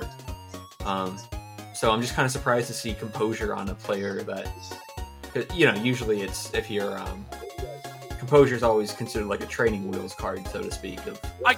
But again, you get the boost. On. like you said, it's on the fire spray. Yes. Right. On Grievous. Yeah. I, let, Well, it's Where only a it? point. You just got to get to 200. That is a thing too. Yeah, maybe that was just to fill the 200. that, that's one point. That's why I wanted to check. Because I'm like, Yeah. treacherous is two, but yeah, one point. Composure's great on it then. Um, after failing action, you have no green tokens. So yeah, barrel roll, you fail, you get that focus token. Boost. And Grievous wants to be, and you know, that's not a bad trade-off. Because with Grievous, you want to arc dodge and get behind, but you're an I4, right? So like, you take Yeah. a boost, don't succeed, you get a focus. Yeah, you're not in your ideal spot, but if they shoot at you, like if they manage to get you in the arc, you get the soulless one reroll. Which is Right, good. you're not completely you're not completely out to pasture in that if that happens. Right, and it's better than I. I love the Bulbasaur or whatever the how Bell Yes. Balob, the Bulbasaur. Love the ship. The blues are infuriating. Yes. Like when you boost and take that focus, and it's like, now I'm stressed and I have to do a two bank. Yeah, two banker or a straight something. Uh, Separatist is missing that one card that can help with uh, making maneuvers easier. So no, I I like it. I li- hey, General Grievous and Zam and DBS 404, those are great ships. So I'm interested to see what 404 happens um, with the range zero thing. Yeah, Yeah, that's a I'm great really question. hoping If that gets uh, changed at all. the thing I'm looking least forward to is if there are like major erratas. Um, I just wish that they would keep the rule like every all the cards the same, but just have like a basic thing in the rules saying anything that can attack at range zero isn't affected. Okay, so this is coming from a Marvel Crisis Protocol player as well. Uh, AMG did a whole like errata on some of their earlier cards. They love just saying, "Yeah, just print them out. Print out these errata cards and use them." Yeah. Print them out. Ditto out. the uh, hell yeah for MCP, but yeah, they're they're cool with print and play options of like you can print at home. They're going to create they're going to create a, a pack with the new the new rules in it or the new the new cards, excuse me, the errata card. Yeah. They're creating a pack where you can buy it, but like if you showed up to an event with your printed version of the new stat sheet, you'd be fine. Yeah. Oh, I see. Yeah. Does that mean I can print out copies of independent calculations and I don't need eight copies? That, that's always up to the TO. It is also important to note that the official solution to the Whisper issue, the ARC issue, was also a print and play solution. So, Which they did not understand that. eh, you know, it's it's a hard issue. It is. Someone just someone dropped the ball on that one, but the uh, Yeah, the way LVO uh, ruled it. If I was TOing event, I would rule it the same way LVO did, which is like just bring a base that is the same initiative and that doesn't have the same name of a pilot in your list, and just use that base. Yeah. That that's just how. Yeah, it's Um, just way easier that way. But no, uh, they are very. AMG is very like print and play.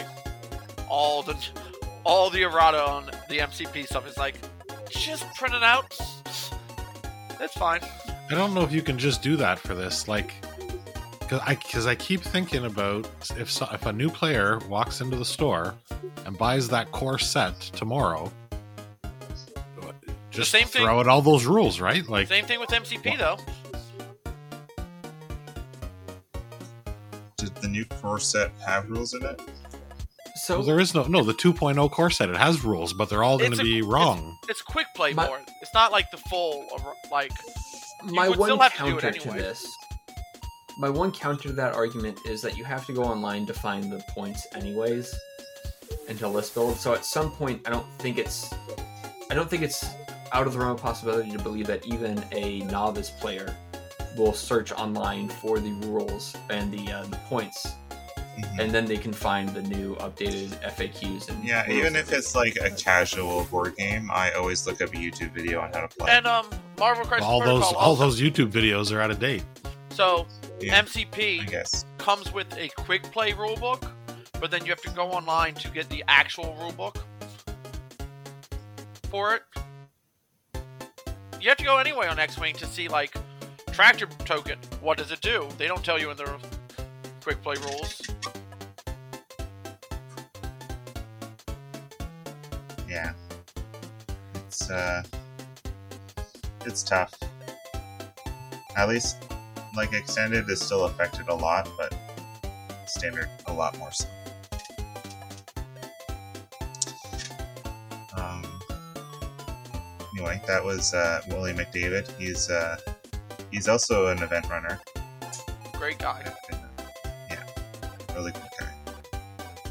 Had to um chatted with him a bunch. Uh, next, uh, Andrew, you want to take on uh, the end of the top 16 here? Yeah, absolutely. Um, last and not least, we've got Alex Farley uh, running Koshka Frost with Triple Zero, uh, Seismic Charges, Rigged Cargo Chute, Hull Upgrade, Marauder, and BT1. Um, and following that, we've got Boba Fett with Lone Wolf, Seismic Charges, Hull Upgrade, Delayed Fuses, and the Slave 1 title. I'm assuming this is the uh, movement change Slave 1 and not the crit Sis Slave 1. Yeah, that wouldn't make sense. I'll, I'll bet you're right on that. Hard to tell because there's no difference in name, which is very frustrating. Anyway, just just call it Django Slave One, please. Um, just just add one word. Um, seems like a good list. Double Fire Spray always strong. Uh, Yes. Koshka Frost is a good pilot, and all those stress shenanigans with Triple Zero, Cargo Chute, and BT One can uh, be uh, punishing. so Uh, yeah. Um, so double fire sprays. This was has been a classic for. This was what I when I first noticed Tim Rabe in uh, Germany. He brought this to the UK System Open um, and dominated just Boba Koshka. But of course, Boba was able to take Maul through back then. Um, and yeah, it's, it's very good. And I, I ran it in one of the earlier Space Jams. I didn't do very well with it, but was uh, double fire sprays. Can't go wrong with it. Super strong. Especially, uh, and Ko- Koshka's like a baby Boba. Like she gets her little. You're stressed. I get a reroll. Obviously not as crazy as Boba, but she's still very good. The the Ray Cargo Chute Triple Zero was one of my favorite combinations to put on uh, fire spray, especially Koshka. Uh, next, we got um, Matt Carey, the Midwest scrub himself. I had We dinner got- with Matt Carey on Saturday night and talked to him extensively on Sunday, and I must say, um, he is every bit as fantastic in person as he is on blog. Um, huge shout outs to Matt Carey for being a super intelligent and great guy to talk to about X Wing. It seems like a genuine gentleman. Um, uh, yeah, he's running Rebels. Force We list. got- Yeah, three Force carriers. We got Luke Skywalker with iron torpedoes, and the S foils. We got Kanan Jarrus in the Ghost. I was going to right, ask. You heard it. Uh, You heard it here, for folks. It's Kanan and the Ghost. with Magva, that's pretty cool. Yeah, uh, Ion Cannon turret, Magva Yarro, and Hull upgrade. And then we got Ahsoka Tano with ion missiles, because why wouldn't you throw a three dice missile on there? Oh, you got to get to on a, on a force carrying A wing.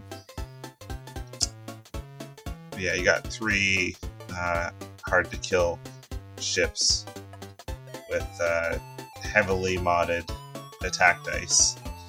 Good luck. Um, and that's why he's in the top eight.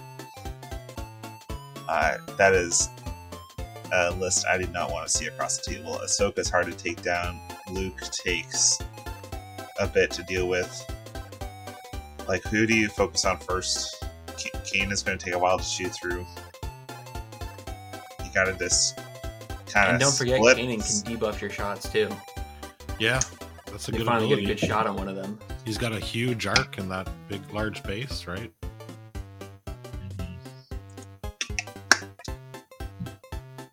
Yeah, like you're splitting damage every one of your rounds, I'm sure, and then you gotta just hope that you have a ship left to deal with it. Um, the is, uh, the list that beat his um, ended up being the winner. Uh, it was Isofane Daniel Lim's list, and it was a close, close game. Watching that one, like at the end, it was. It just came down to some some unfortunate crits from some buzz droids on Kanan, like a, a loose stabilizer and a weapons failure at very bad times. Um, and he just couldn't get arcs, unfortunately. But it was it was a tight game, and uh, really impressive and scary list. yeah, Buzz Stories on a ghost. You don't want to see that. No, there's no there's no shaking those unless you can get them to a point where like they, they can't fit in the front, and then you can just take one in the back and, and go. All right. Um, next in the top eight, we got Andrew Sherrill. Um, I believe I pronounced that correctly. You want to take that, uh, Justice? Sure.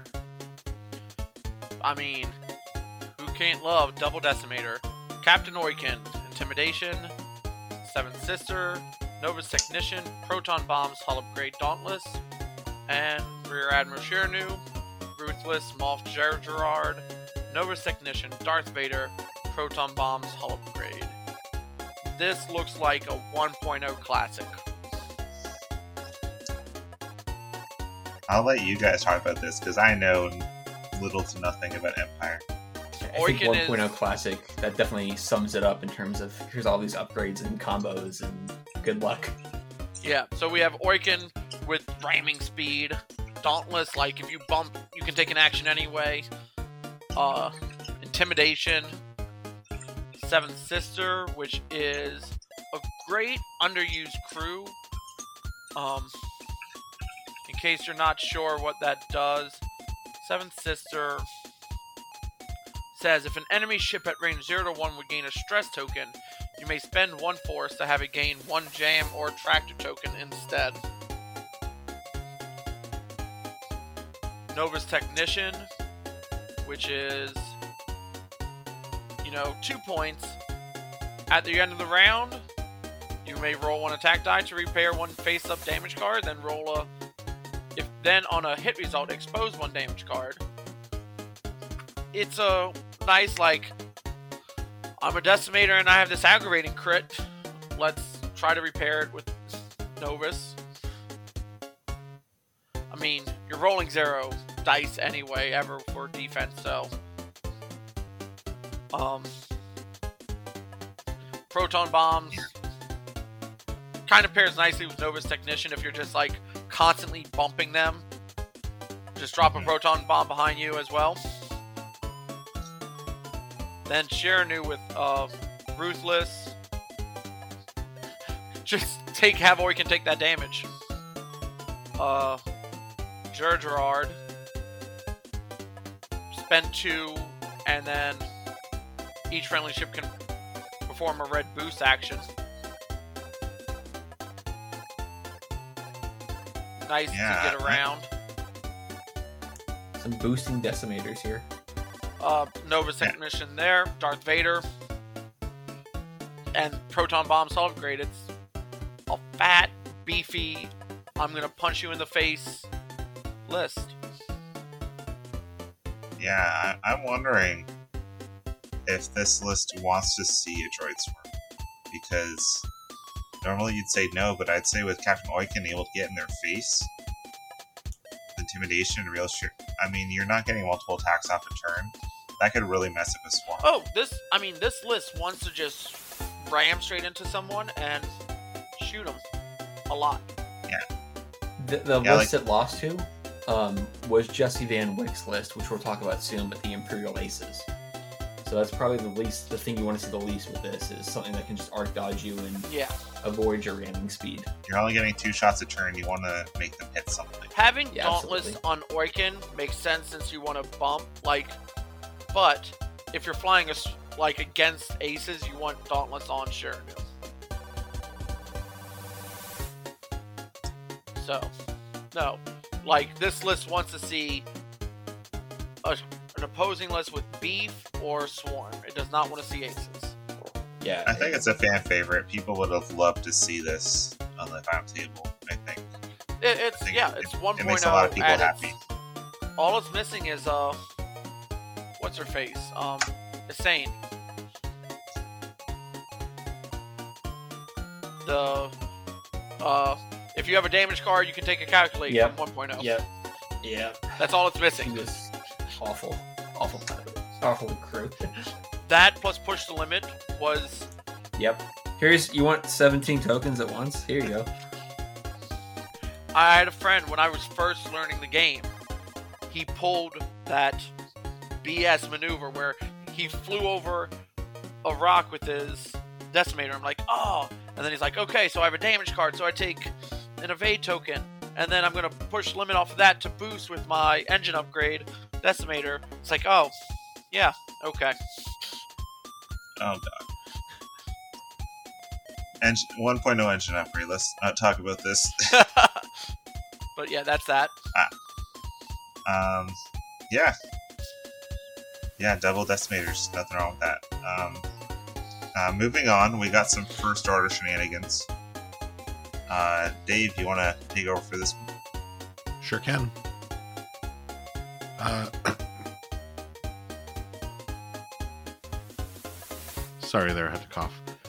Uh, is this S- S- Sojan or Sion? How, do, does It's anyone know pronounced how- Sean, believe it or not. Oh, okay. My apologies. It's pronounced Sean. Sean. He is the person who knocked me out of cut on GSP Oh, oh, okay. on stream, Oh. uh, and and then proceeded to buy a um, a commissioned ship for me uh, for painting.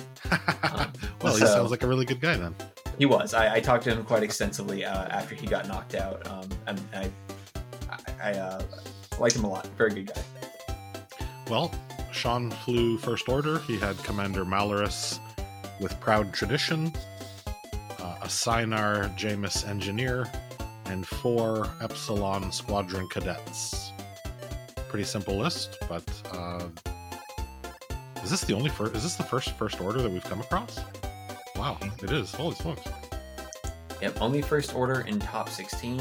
Uh, he took it to top 8. He flew it very well. Uh, he also, if you watch our game that was on GSP and probably on YouTube soon, um, he rolled very well on defense to my chagrin. Um, except one roll he didn't, which was very amusing. Um, but it was a uh, Poe rolled four attack dice and got uh, four blanks and has no Oh, no. Uh, he had one reroll thanks to Jess locking him with M9. He rerolls a blank into a hit. Um, I need Sean to blank out on defense to kill the SJE, and he does. Um, so it was very funny. Seven dice were rolled and only one paint among them. Wow. Um, yes. Oh man, very funny sequence of events. He still ended up winning, and like I said, a very uh, good player. Um, the Malarus Swarm is just, it's it's always good. I mean, just that kind of consistent offense will never be bad. yeah, you can't um, can't go wrong with that. Uh, I have my own personal beef against Meller Swarm. Kicked me out of Kyber. I just I had all five of my HMPs lined up on an Epsilon Squadron Cadet that was on an obstacle with no tokens, and I didn't do any damage. Oh, that's Do it. awful. I, I feel your pain, Lou. I It I, just natty evades every every attack. I It's like I only that. have two attack dice here. What am I supposed to do? I played that game over in my head quite a few times of like, man, I should have done X, I should have done Y, and and even when I had a bit of a, I think a bit of a leg up, Malarus just uh, decided to say I can roll two of A's every time and not worry about it. Um, and he's Oh, yeah, it's man. just Malarus doing Malarus things, and uh, very good list. And again, it's just efficient. It's efficient, and when those when those three agility ships are rolling hot, you're kind of like, well, I can't really touch them. Yeah, especially when it's just a 25 point ship, it makes you feel bad. Well, they're at least Uh, 26 points now. They went up by a point, so you can't run eight anymore. Oh, Yeah, I didn't know that. yeah. So you can't. You can no. You can no longer run the Focho list, which is uh, a good thing if you ask me. I mean, they're still a good value. They're still cheaper than a TIE fighter with a shield Oh, upgrade. Yeah, And yeah. They're still. They I mean, have the lock actions. So. they're four points more than a Tie Fighter or an Academy pilot, and they've got a better dial, a better stat line, and a better action bar. So you can't really argue with any of those things. So they're still good, just no longer. Um, you can't run eight anymore, which is a very small victory for uh, me, at least. Uh, we're getting to the end of the top eight here. Andrew, you want to take over Brian Lindemoon's list? Um, this is probably my second favorite list in the tournament, Sure. maybe third. This is a fun list to look at, and he had, uh, I think he had some springy ships too, so they had a little bit of wobble going on. Yeah, triggering a lot of people in the chat. of course. We have big old Bossk in the YV666 with marksmanship, jamming beam, Greedo, Deadman Switch, and the Hound's Tooth title. We've got Tel Trevura with Cutthroat, Jamming Beam, Contraband Cybernetics, Pull Upgrade, Punishing 1, an R5 Team Kill, as it is. Um, with Predator, and then the Pup with Dead Man's Switch.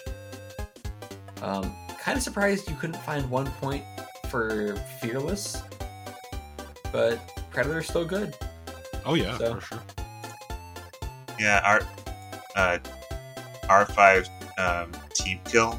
It, that's that's uh, if it doesn't actually stand for that, I'll be upset. I I think it's pretty. I don't know. To me, I think it's pretty clear that's what the TK stands for, as that's pretty pretty common leet speak, as it were, gamer talk.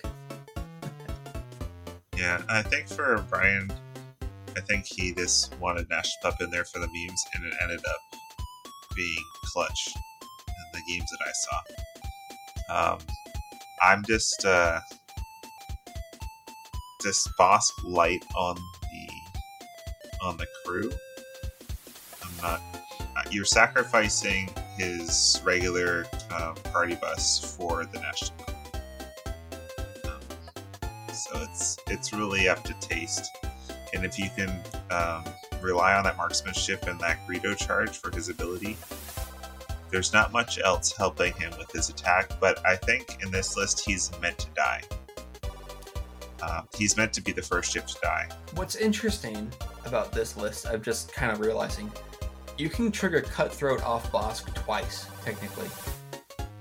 Yeah, if Tel dies first, yeah. Yeah, or, or if he just uses any charge first, you can trigger it off of the YV and off the pup, um, which is kind of a cool combo.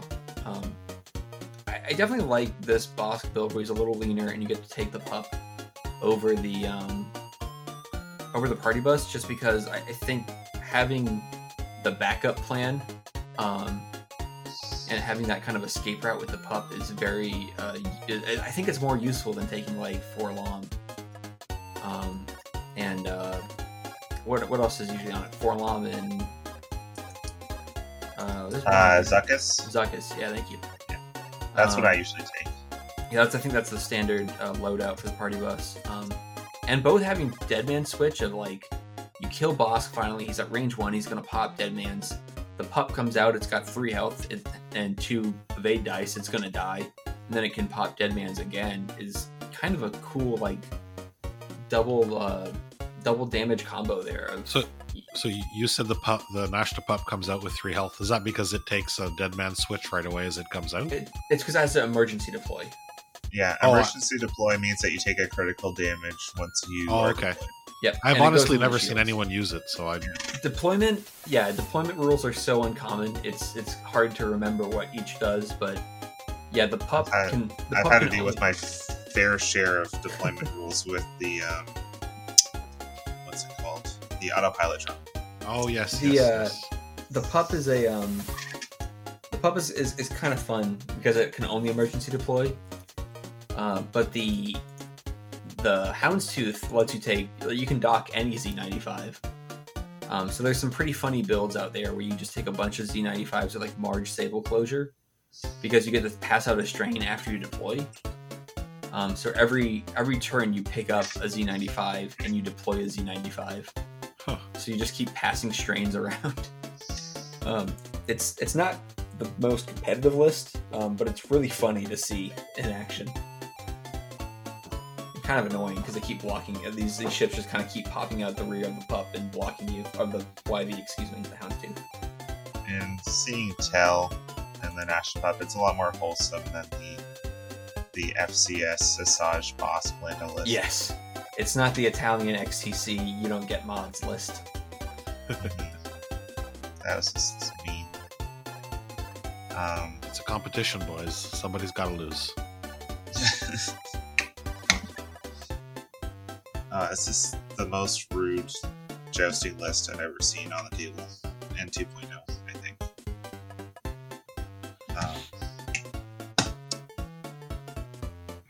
just uh, so next, I guess it's me. We got top four. This list, Uh, wow, this is Jesse Van Wisp. feels This old is the one you were saying uh, took down the Decimators. He was my only li- he was my only loss in Swiss. I told him before the match that Duchess is my kryptonite. I can I've won like maybe one game against Duchess, and he's like, "Oh, you're just selling yourself short." And then he tore my list apart. Um, and there, there's just one critical moment where I didn't think he would. I think he was. I thought he was still going to kite with Vader and be kind of cagey and, and try to get me and try to bait me. So I kind of went a little too aggressive. And then Vader said, "Actually, I'm turning in," and that's when uh, it started going downhill. Um, but very good list, very good player. So um, this is the classic triple aces. We got Strafel with Predator Shield upgrade. Uh, classic Darth, not the Defender, but in the X1 with Afterburners. No FCS on this one. Uh, so you're spending your force for locks a lot more. Um, Duchess with Predator, Fifth Brother, and Shield upgrade. Um, the, the the neat part is seeing Duchess not taking a backseat to Whisper, taking that Fifth Brother gunner, and she gets to actually hold on to it this time. And I'm sure that comes in clutch for her defense a lot of the time too. It was a lot of from, from what I when I from our game at least. It was a lot of using Predator on a blank and usually converting it, and then using your force on the eyeball result um, instead of using the focus. And that way you keep the focus or take an evade and use that for defense. Oh yeah, force and evade for sure. That's a great point. Yeah, Duchess is um and he flew this list really well, obviously to get the top four. The one interesting thing with Vader, because everyone kept saying why no FCS, if you watch him play, he's moving that lock around pretty much every turn. Um, he, he's very uh, he's not afraid to spend it, and he's willing to like change targets when he needs to. And I think that's how he keeps Vader alive so well is that he's not like committed to let's stay on, you know, let's stay on rack. Let's maybe in these instead we'll switch to Oiken or vice versa. Um, he also got taken down by uh, Daniel Lim's list, um, and he had some unfortunate discords at some bad times. Oh no. Discords discords were really powerful this event. They did some work.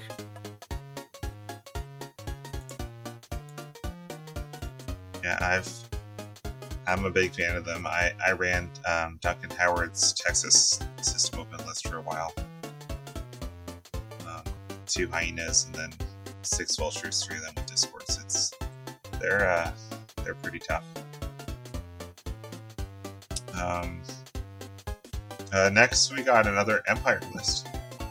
We got Doug Howe. Uh, Justice, you want to take this one?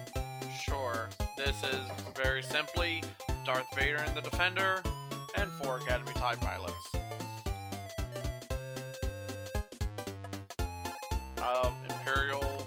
yeah, that's it. Well, What else do you need to say? it- it's Darth Vader and the Defender, and then just four TIE. Four Academy ties. Yeah, that's it. Wow, that's impressive. Uh, that It's it's very effective. it's a Fun- very fun- dirty list because Huh. you've got four I1 blockers that can be extremely annoying. And then you've got Darth Vader who's going to be doing three hits, if not four hits, every turn. Um, And it's the Defender, so Yes, and you can't touch him. So, and, and that's the funny thing too. You take down the four academies, you, you fight it out, you duke it out, all while Vader's kiting you, and you realize you've only scored 88 points and Vader's 112. And you're like, well, or you spend all your what? time fighting Vader, and the pilots are like, "We'll do two shots a turn." Like, plink, plink, plink, death Yeah. by Pretty much. cuts. Yeah, yeah, it's it's it's a really lose lose. It um I, I might have to try this. this. I never even. I don't. I don't. I have not seen anybody put Defender Vader on the table since the week it was released. it's ridiculous. this this has become I think the most popular build with him. Um, Yep. If you don't want to fly like a double defender list, um, just because these again, it's it's just so effective that you either use the ties as blockers and annoyance pieces, or that your opponent starts putting all these resources and killing Tie fighters, while Vader just uh, hits them upside the head with the sledgehammer. Um, and, and really, the only reason he lost was that he, uh, his his opponent that knocked him out was uh, Duncan Howard, and Duncan had proton torpedoes that could double tap with Darth Maul. Um, and that's what could take out those ties easy enough that Vader started to had, have to do work before uh, uh, before sooner than he usually has to because those ties popped a lot quicker than usual. Well, and then jumping just to Duncan Howard's, let's. I was going to say, that's a great segue. Palpatine is so useful Yes. against the defender. Yes. Now you're stressed. No more white 4K for you. Or you can use it, but you don't get your evade. Yep. Well, speaking of Duncan Howard, that is the next list. Yep. All right, Dave, that's yours. Oh, is it? Go Okay. it. So Duncan Howard, uh, separatist.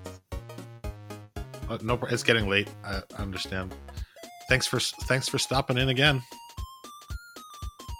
Thanks, Justice. Okay, so separatists for Duncan Howard. Everybody knows who this is. He had uh, Jango Fett, Lone Wolf, Count Dooku, and proton bombs, and then Darth Maul with hate, proton torpedoes, Palpatine Sidious, and uh, that's that's one card, flip card, and General Grievous.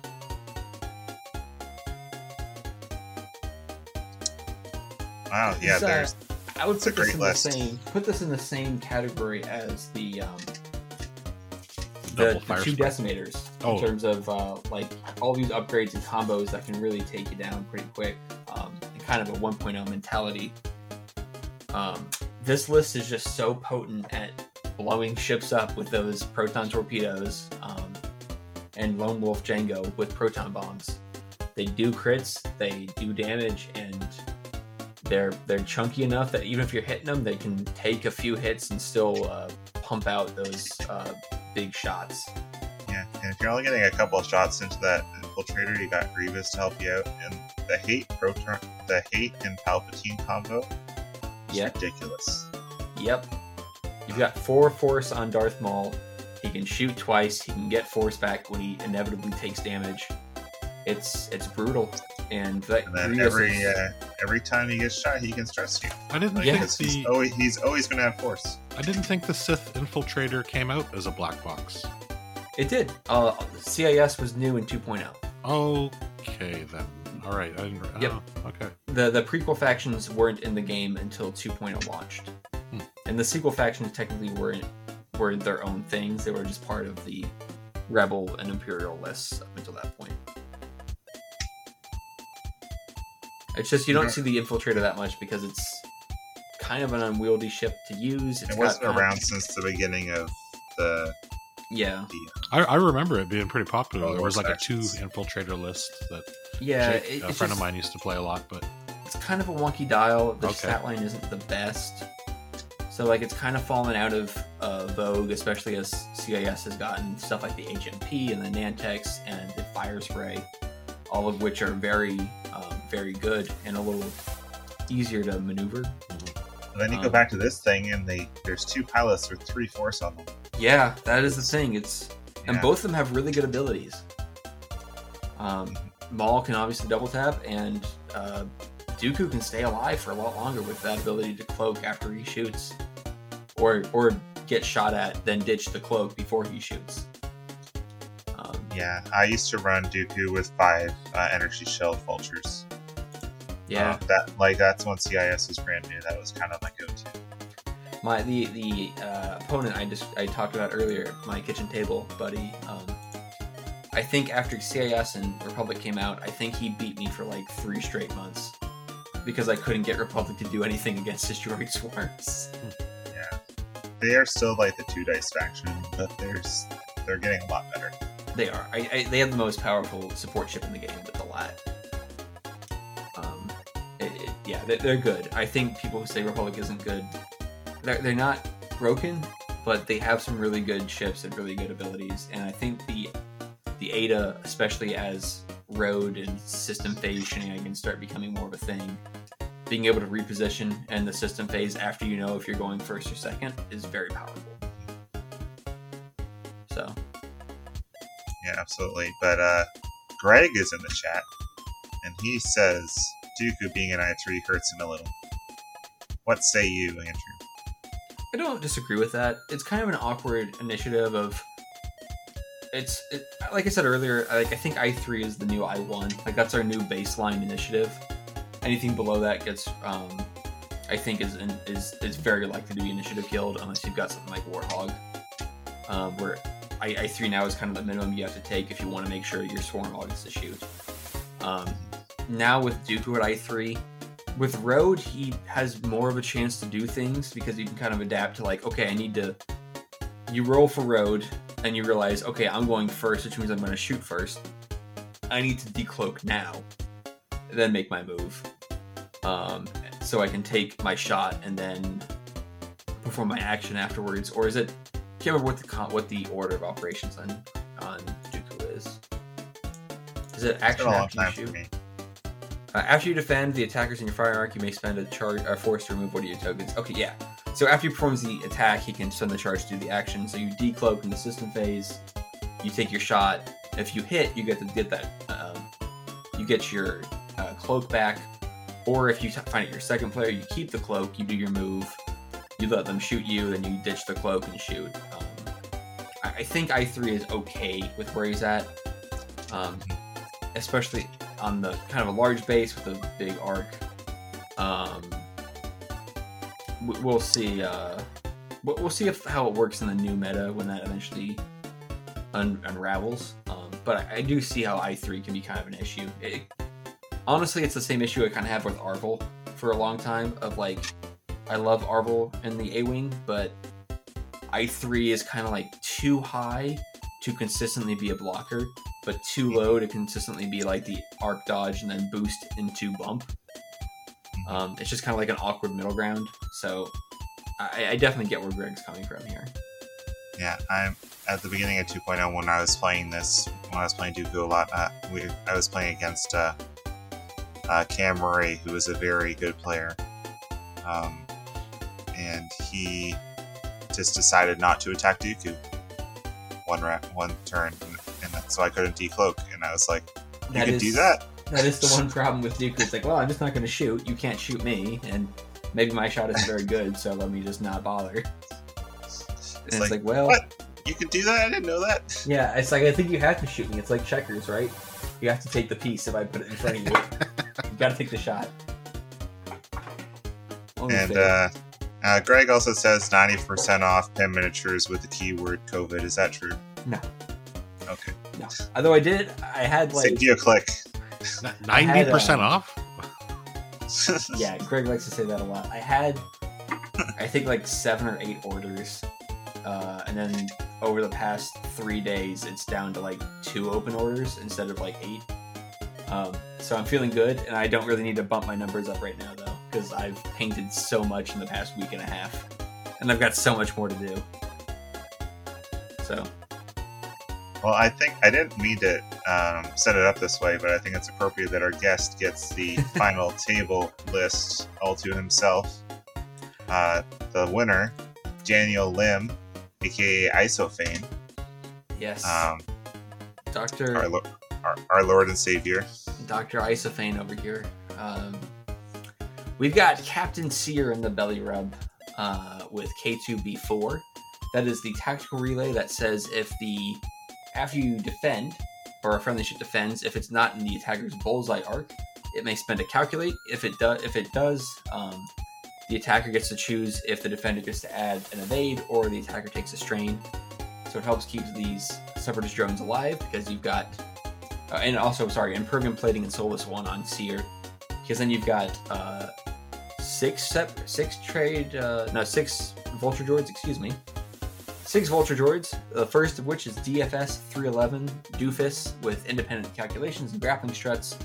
He is the vulture droid that gets to pass a calculate to a friendly ship at range zero to three, I think, maybe zero to two.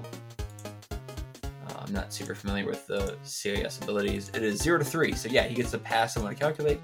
And then you've got three Separatist drones, the I-3 Vultures with Discord missiles, grappling struts, and independent calcs, and then two Separatist drones with just the struts and independent calculations. It is a classic Sear Swarm at I-3. Uh, what do you want to do? How do you wanna- how do you wanna deal with it's this? Missing it. It's missing a ship that it used to have, it is, but you But- get um, but You you still get some defense. amazing toys, especially Yes. guaranteed double calculates without having a ship dying. Yep. Yep, and you, and you get a little more defense with K2B4, um, or you can cause the attacker to get a strain, which is huge. They get a strain, and you can cancel a crit or cancel an evade. So you're really talking about like some super guaranteed damage coming in. Um, And if the only thing you got to worry about with this list, you don't even have to worry about network calculations. yep. Um, you just you can still barrel roll calculate if you want, but you're just trying to line up those bullseyes for Sear, who's at range zero to three. That's a big that's a big band to be in. Yep. Uh, K2B4 is range zero to three as well. I'm very familiar with that card. It's, it's a Um, good upgrade. I like K2B4. It's um from what I saw of his games, it added a lot of strains. It didn't do a lot of evades, but honestly, that I think he's okay with that. of like the strains are just as good. You don't necessarily need um need to add evades if your attacker is going to be weaker.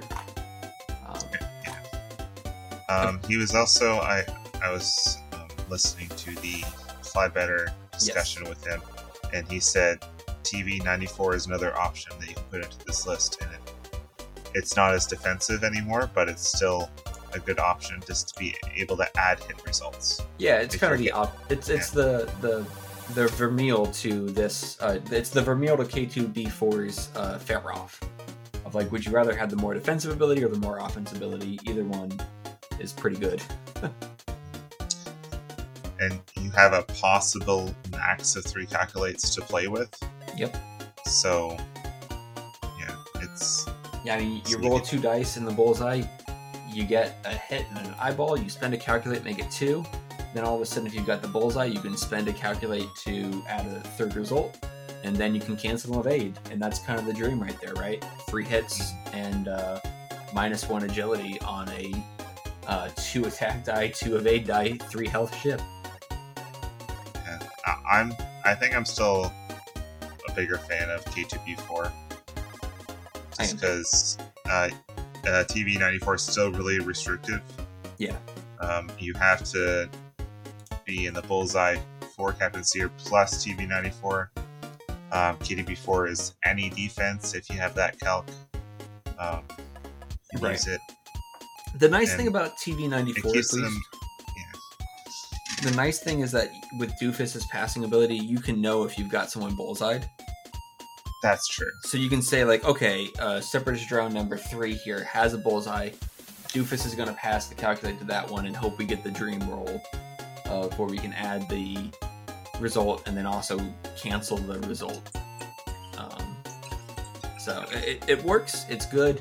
I do think you're right though, Lou. Like the defensive, the defensive ability is uh, probably better in the long run. Yeah, yeah, and it's really it depends what list you're facing if you're going to be getting evades or the strains out but Yeah. um, and in my experience they um, they actually gave me the evade a lot more of the time because i have five 180 degree arcs they don't want to have one round where they're rolling one less evade die Yeah, I, I can definitely see that with HMPs. It's Especially when they've got that much choice. health too. When they've got that much health, you're kind of like whatever, like have another evade, as, as opposed to a vulture. Like, I just need to get three hits, just so I can get one more. You know, it the evade seems a lot bigger there. yeah i'm like give me the free evade sweet that's like adding Yes, a hull upgrade every single time you attack me yes. thank you very Thank you very much. Um, so, yeah, that was uh, LVO.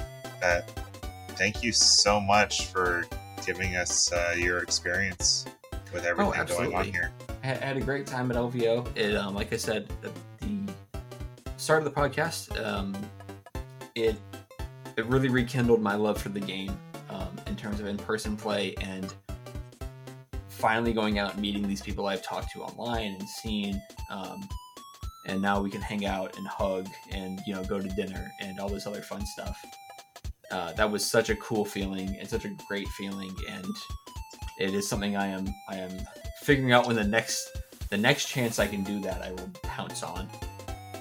Um, I'm- I'm not gonna lie. but Um, watching this event, like I haven't wanted to like just Mm-hmm. teleport more than like teleport there more than because I have been a Debbie Downer when it's come to the new rules. Yeah, Like I, I'm still not, I wasn't 100, percent but just even watching this event being streamed, yeah.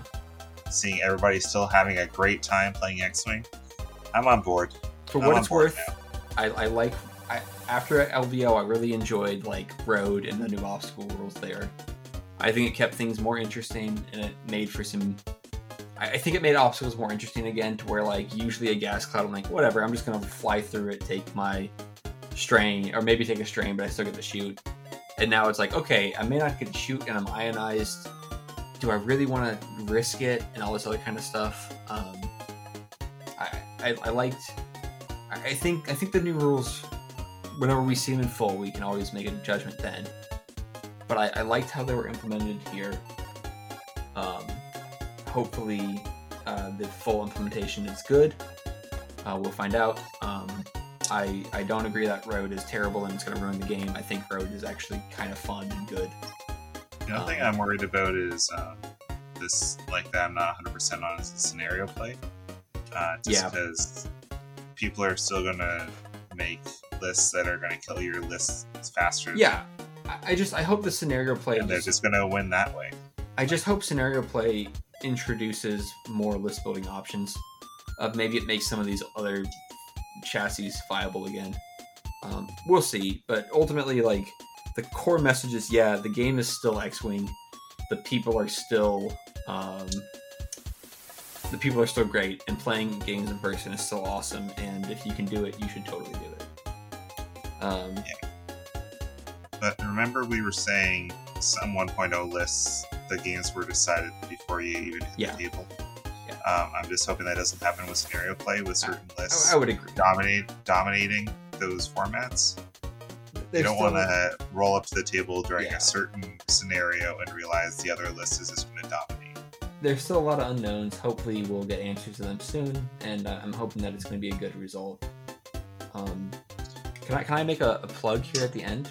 Totally. Absolutely. I, I we are near the end. I'm going to ask you to make as many shoutouts as you'd like to make. Cool. Uh, so go ahead, sir. I've got two really big ones. Uh, one is uh, more selfish, and one is more altruistic. So I'm going to start with the altruistic one.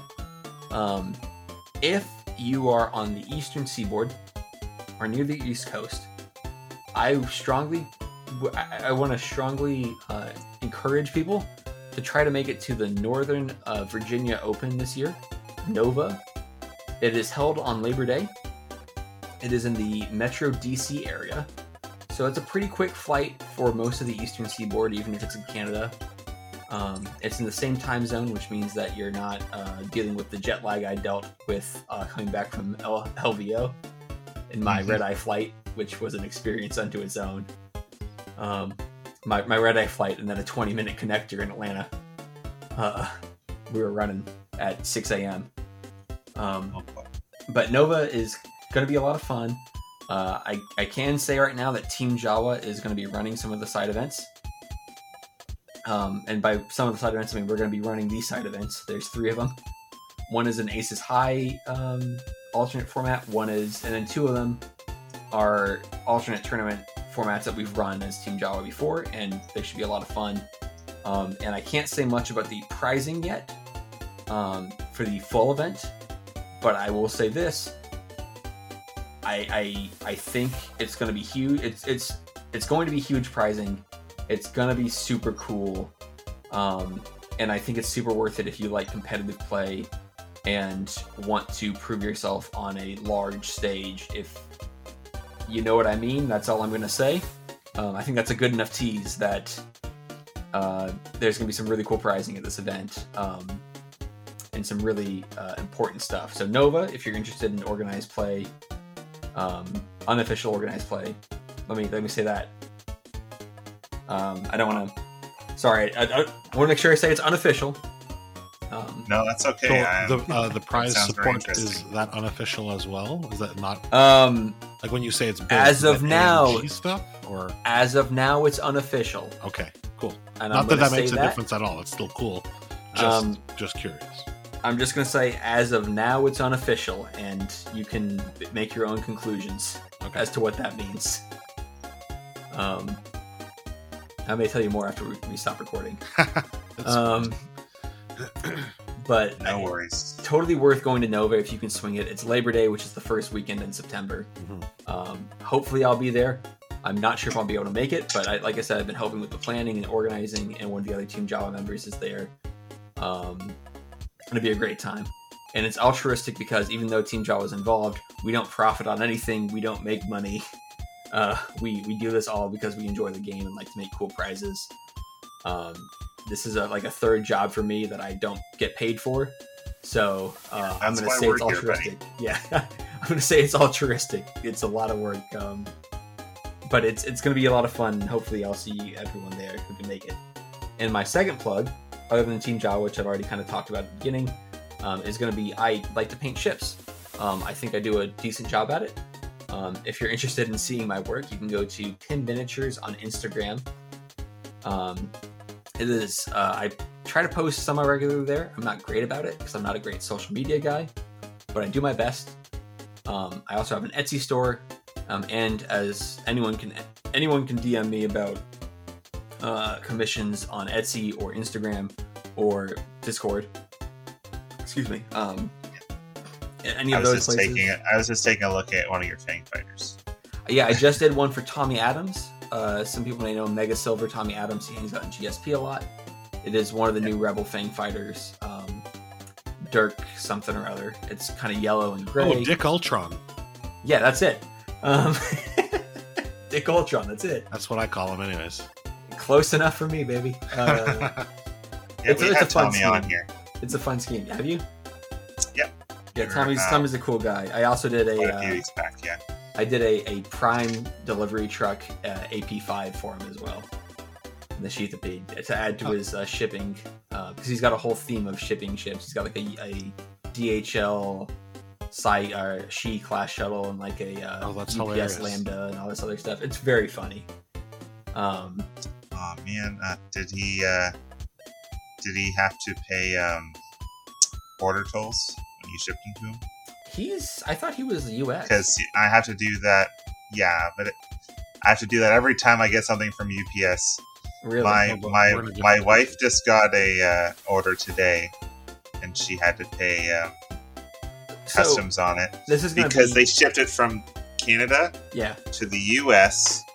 to Germany, back to the U.S. again to Canada again. Oh, good lord.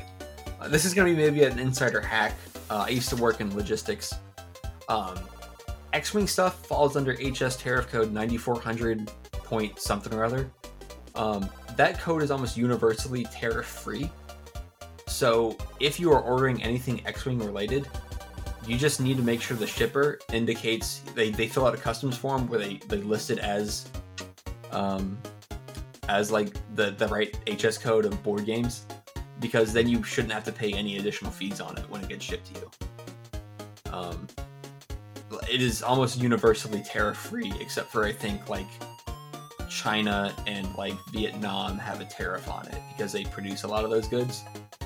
Um, I could be mistaken on that, but yeah, just Yeah, some of the customs things are ridiculous here. Yeah, it's like just if you if you fill out the uh, form, you should be able to avoid that. But Sometimes you don't even know that you got charged customs, and then they'll tell you six months later. oof, It's like what? yeah, but yeah, if you, if you then uh, yeah, you should be able to avoid it. I guess mileage may vary. I could be wrong, but yeah. Anyways, um, anyone's free to talk to me about commissions. I, I have pretty reasonable prices. Um, I think I do a pretty good job, and I uh, like to do it, even though it takes up my life.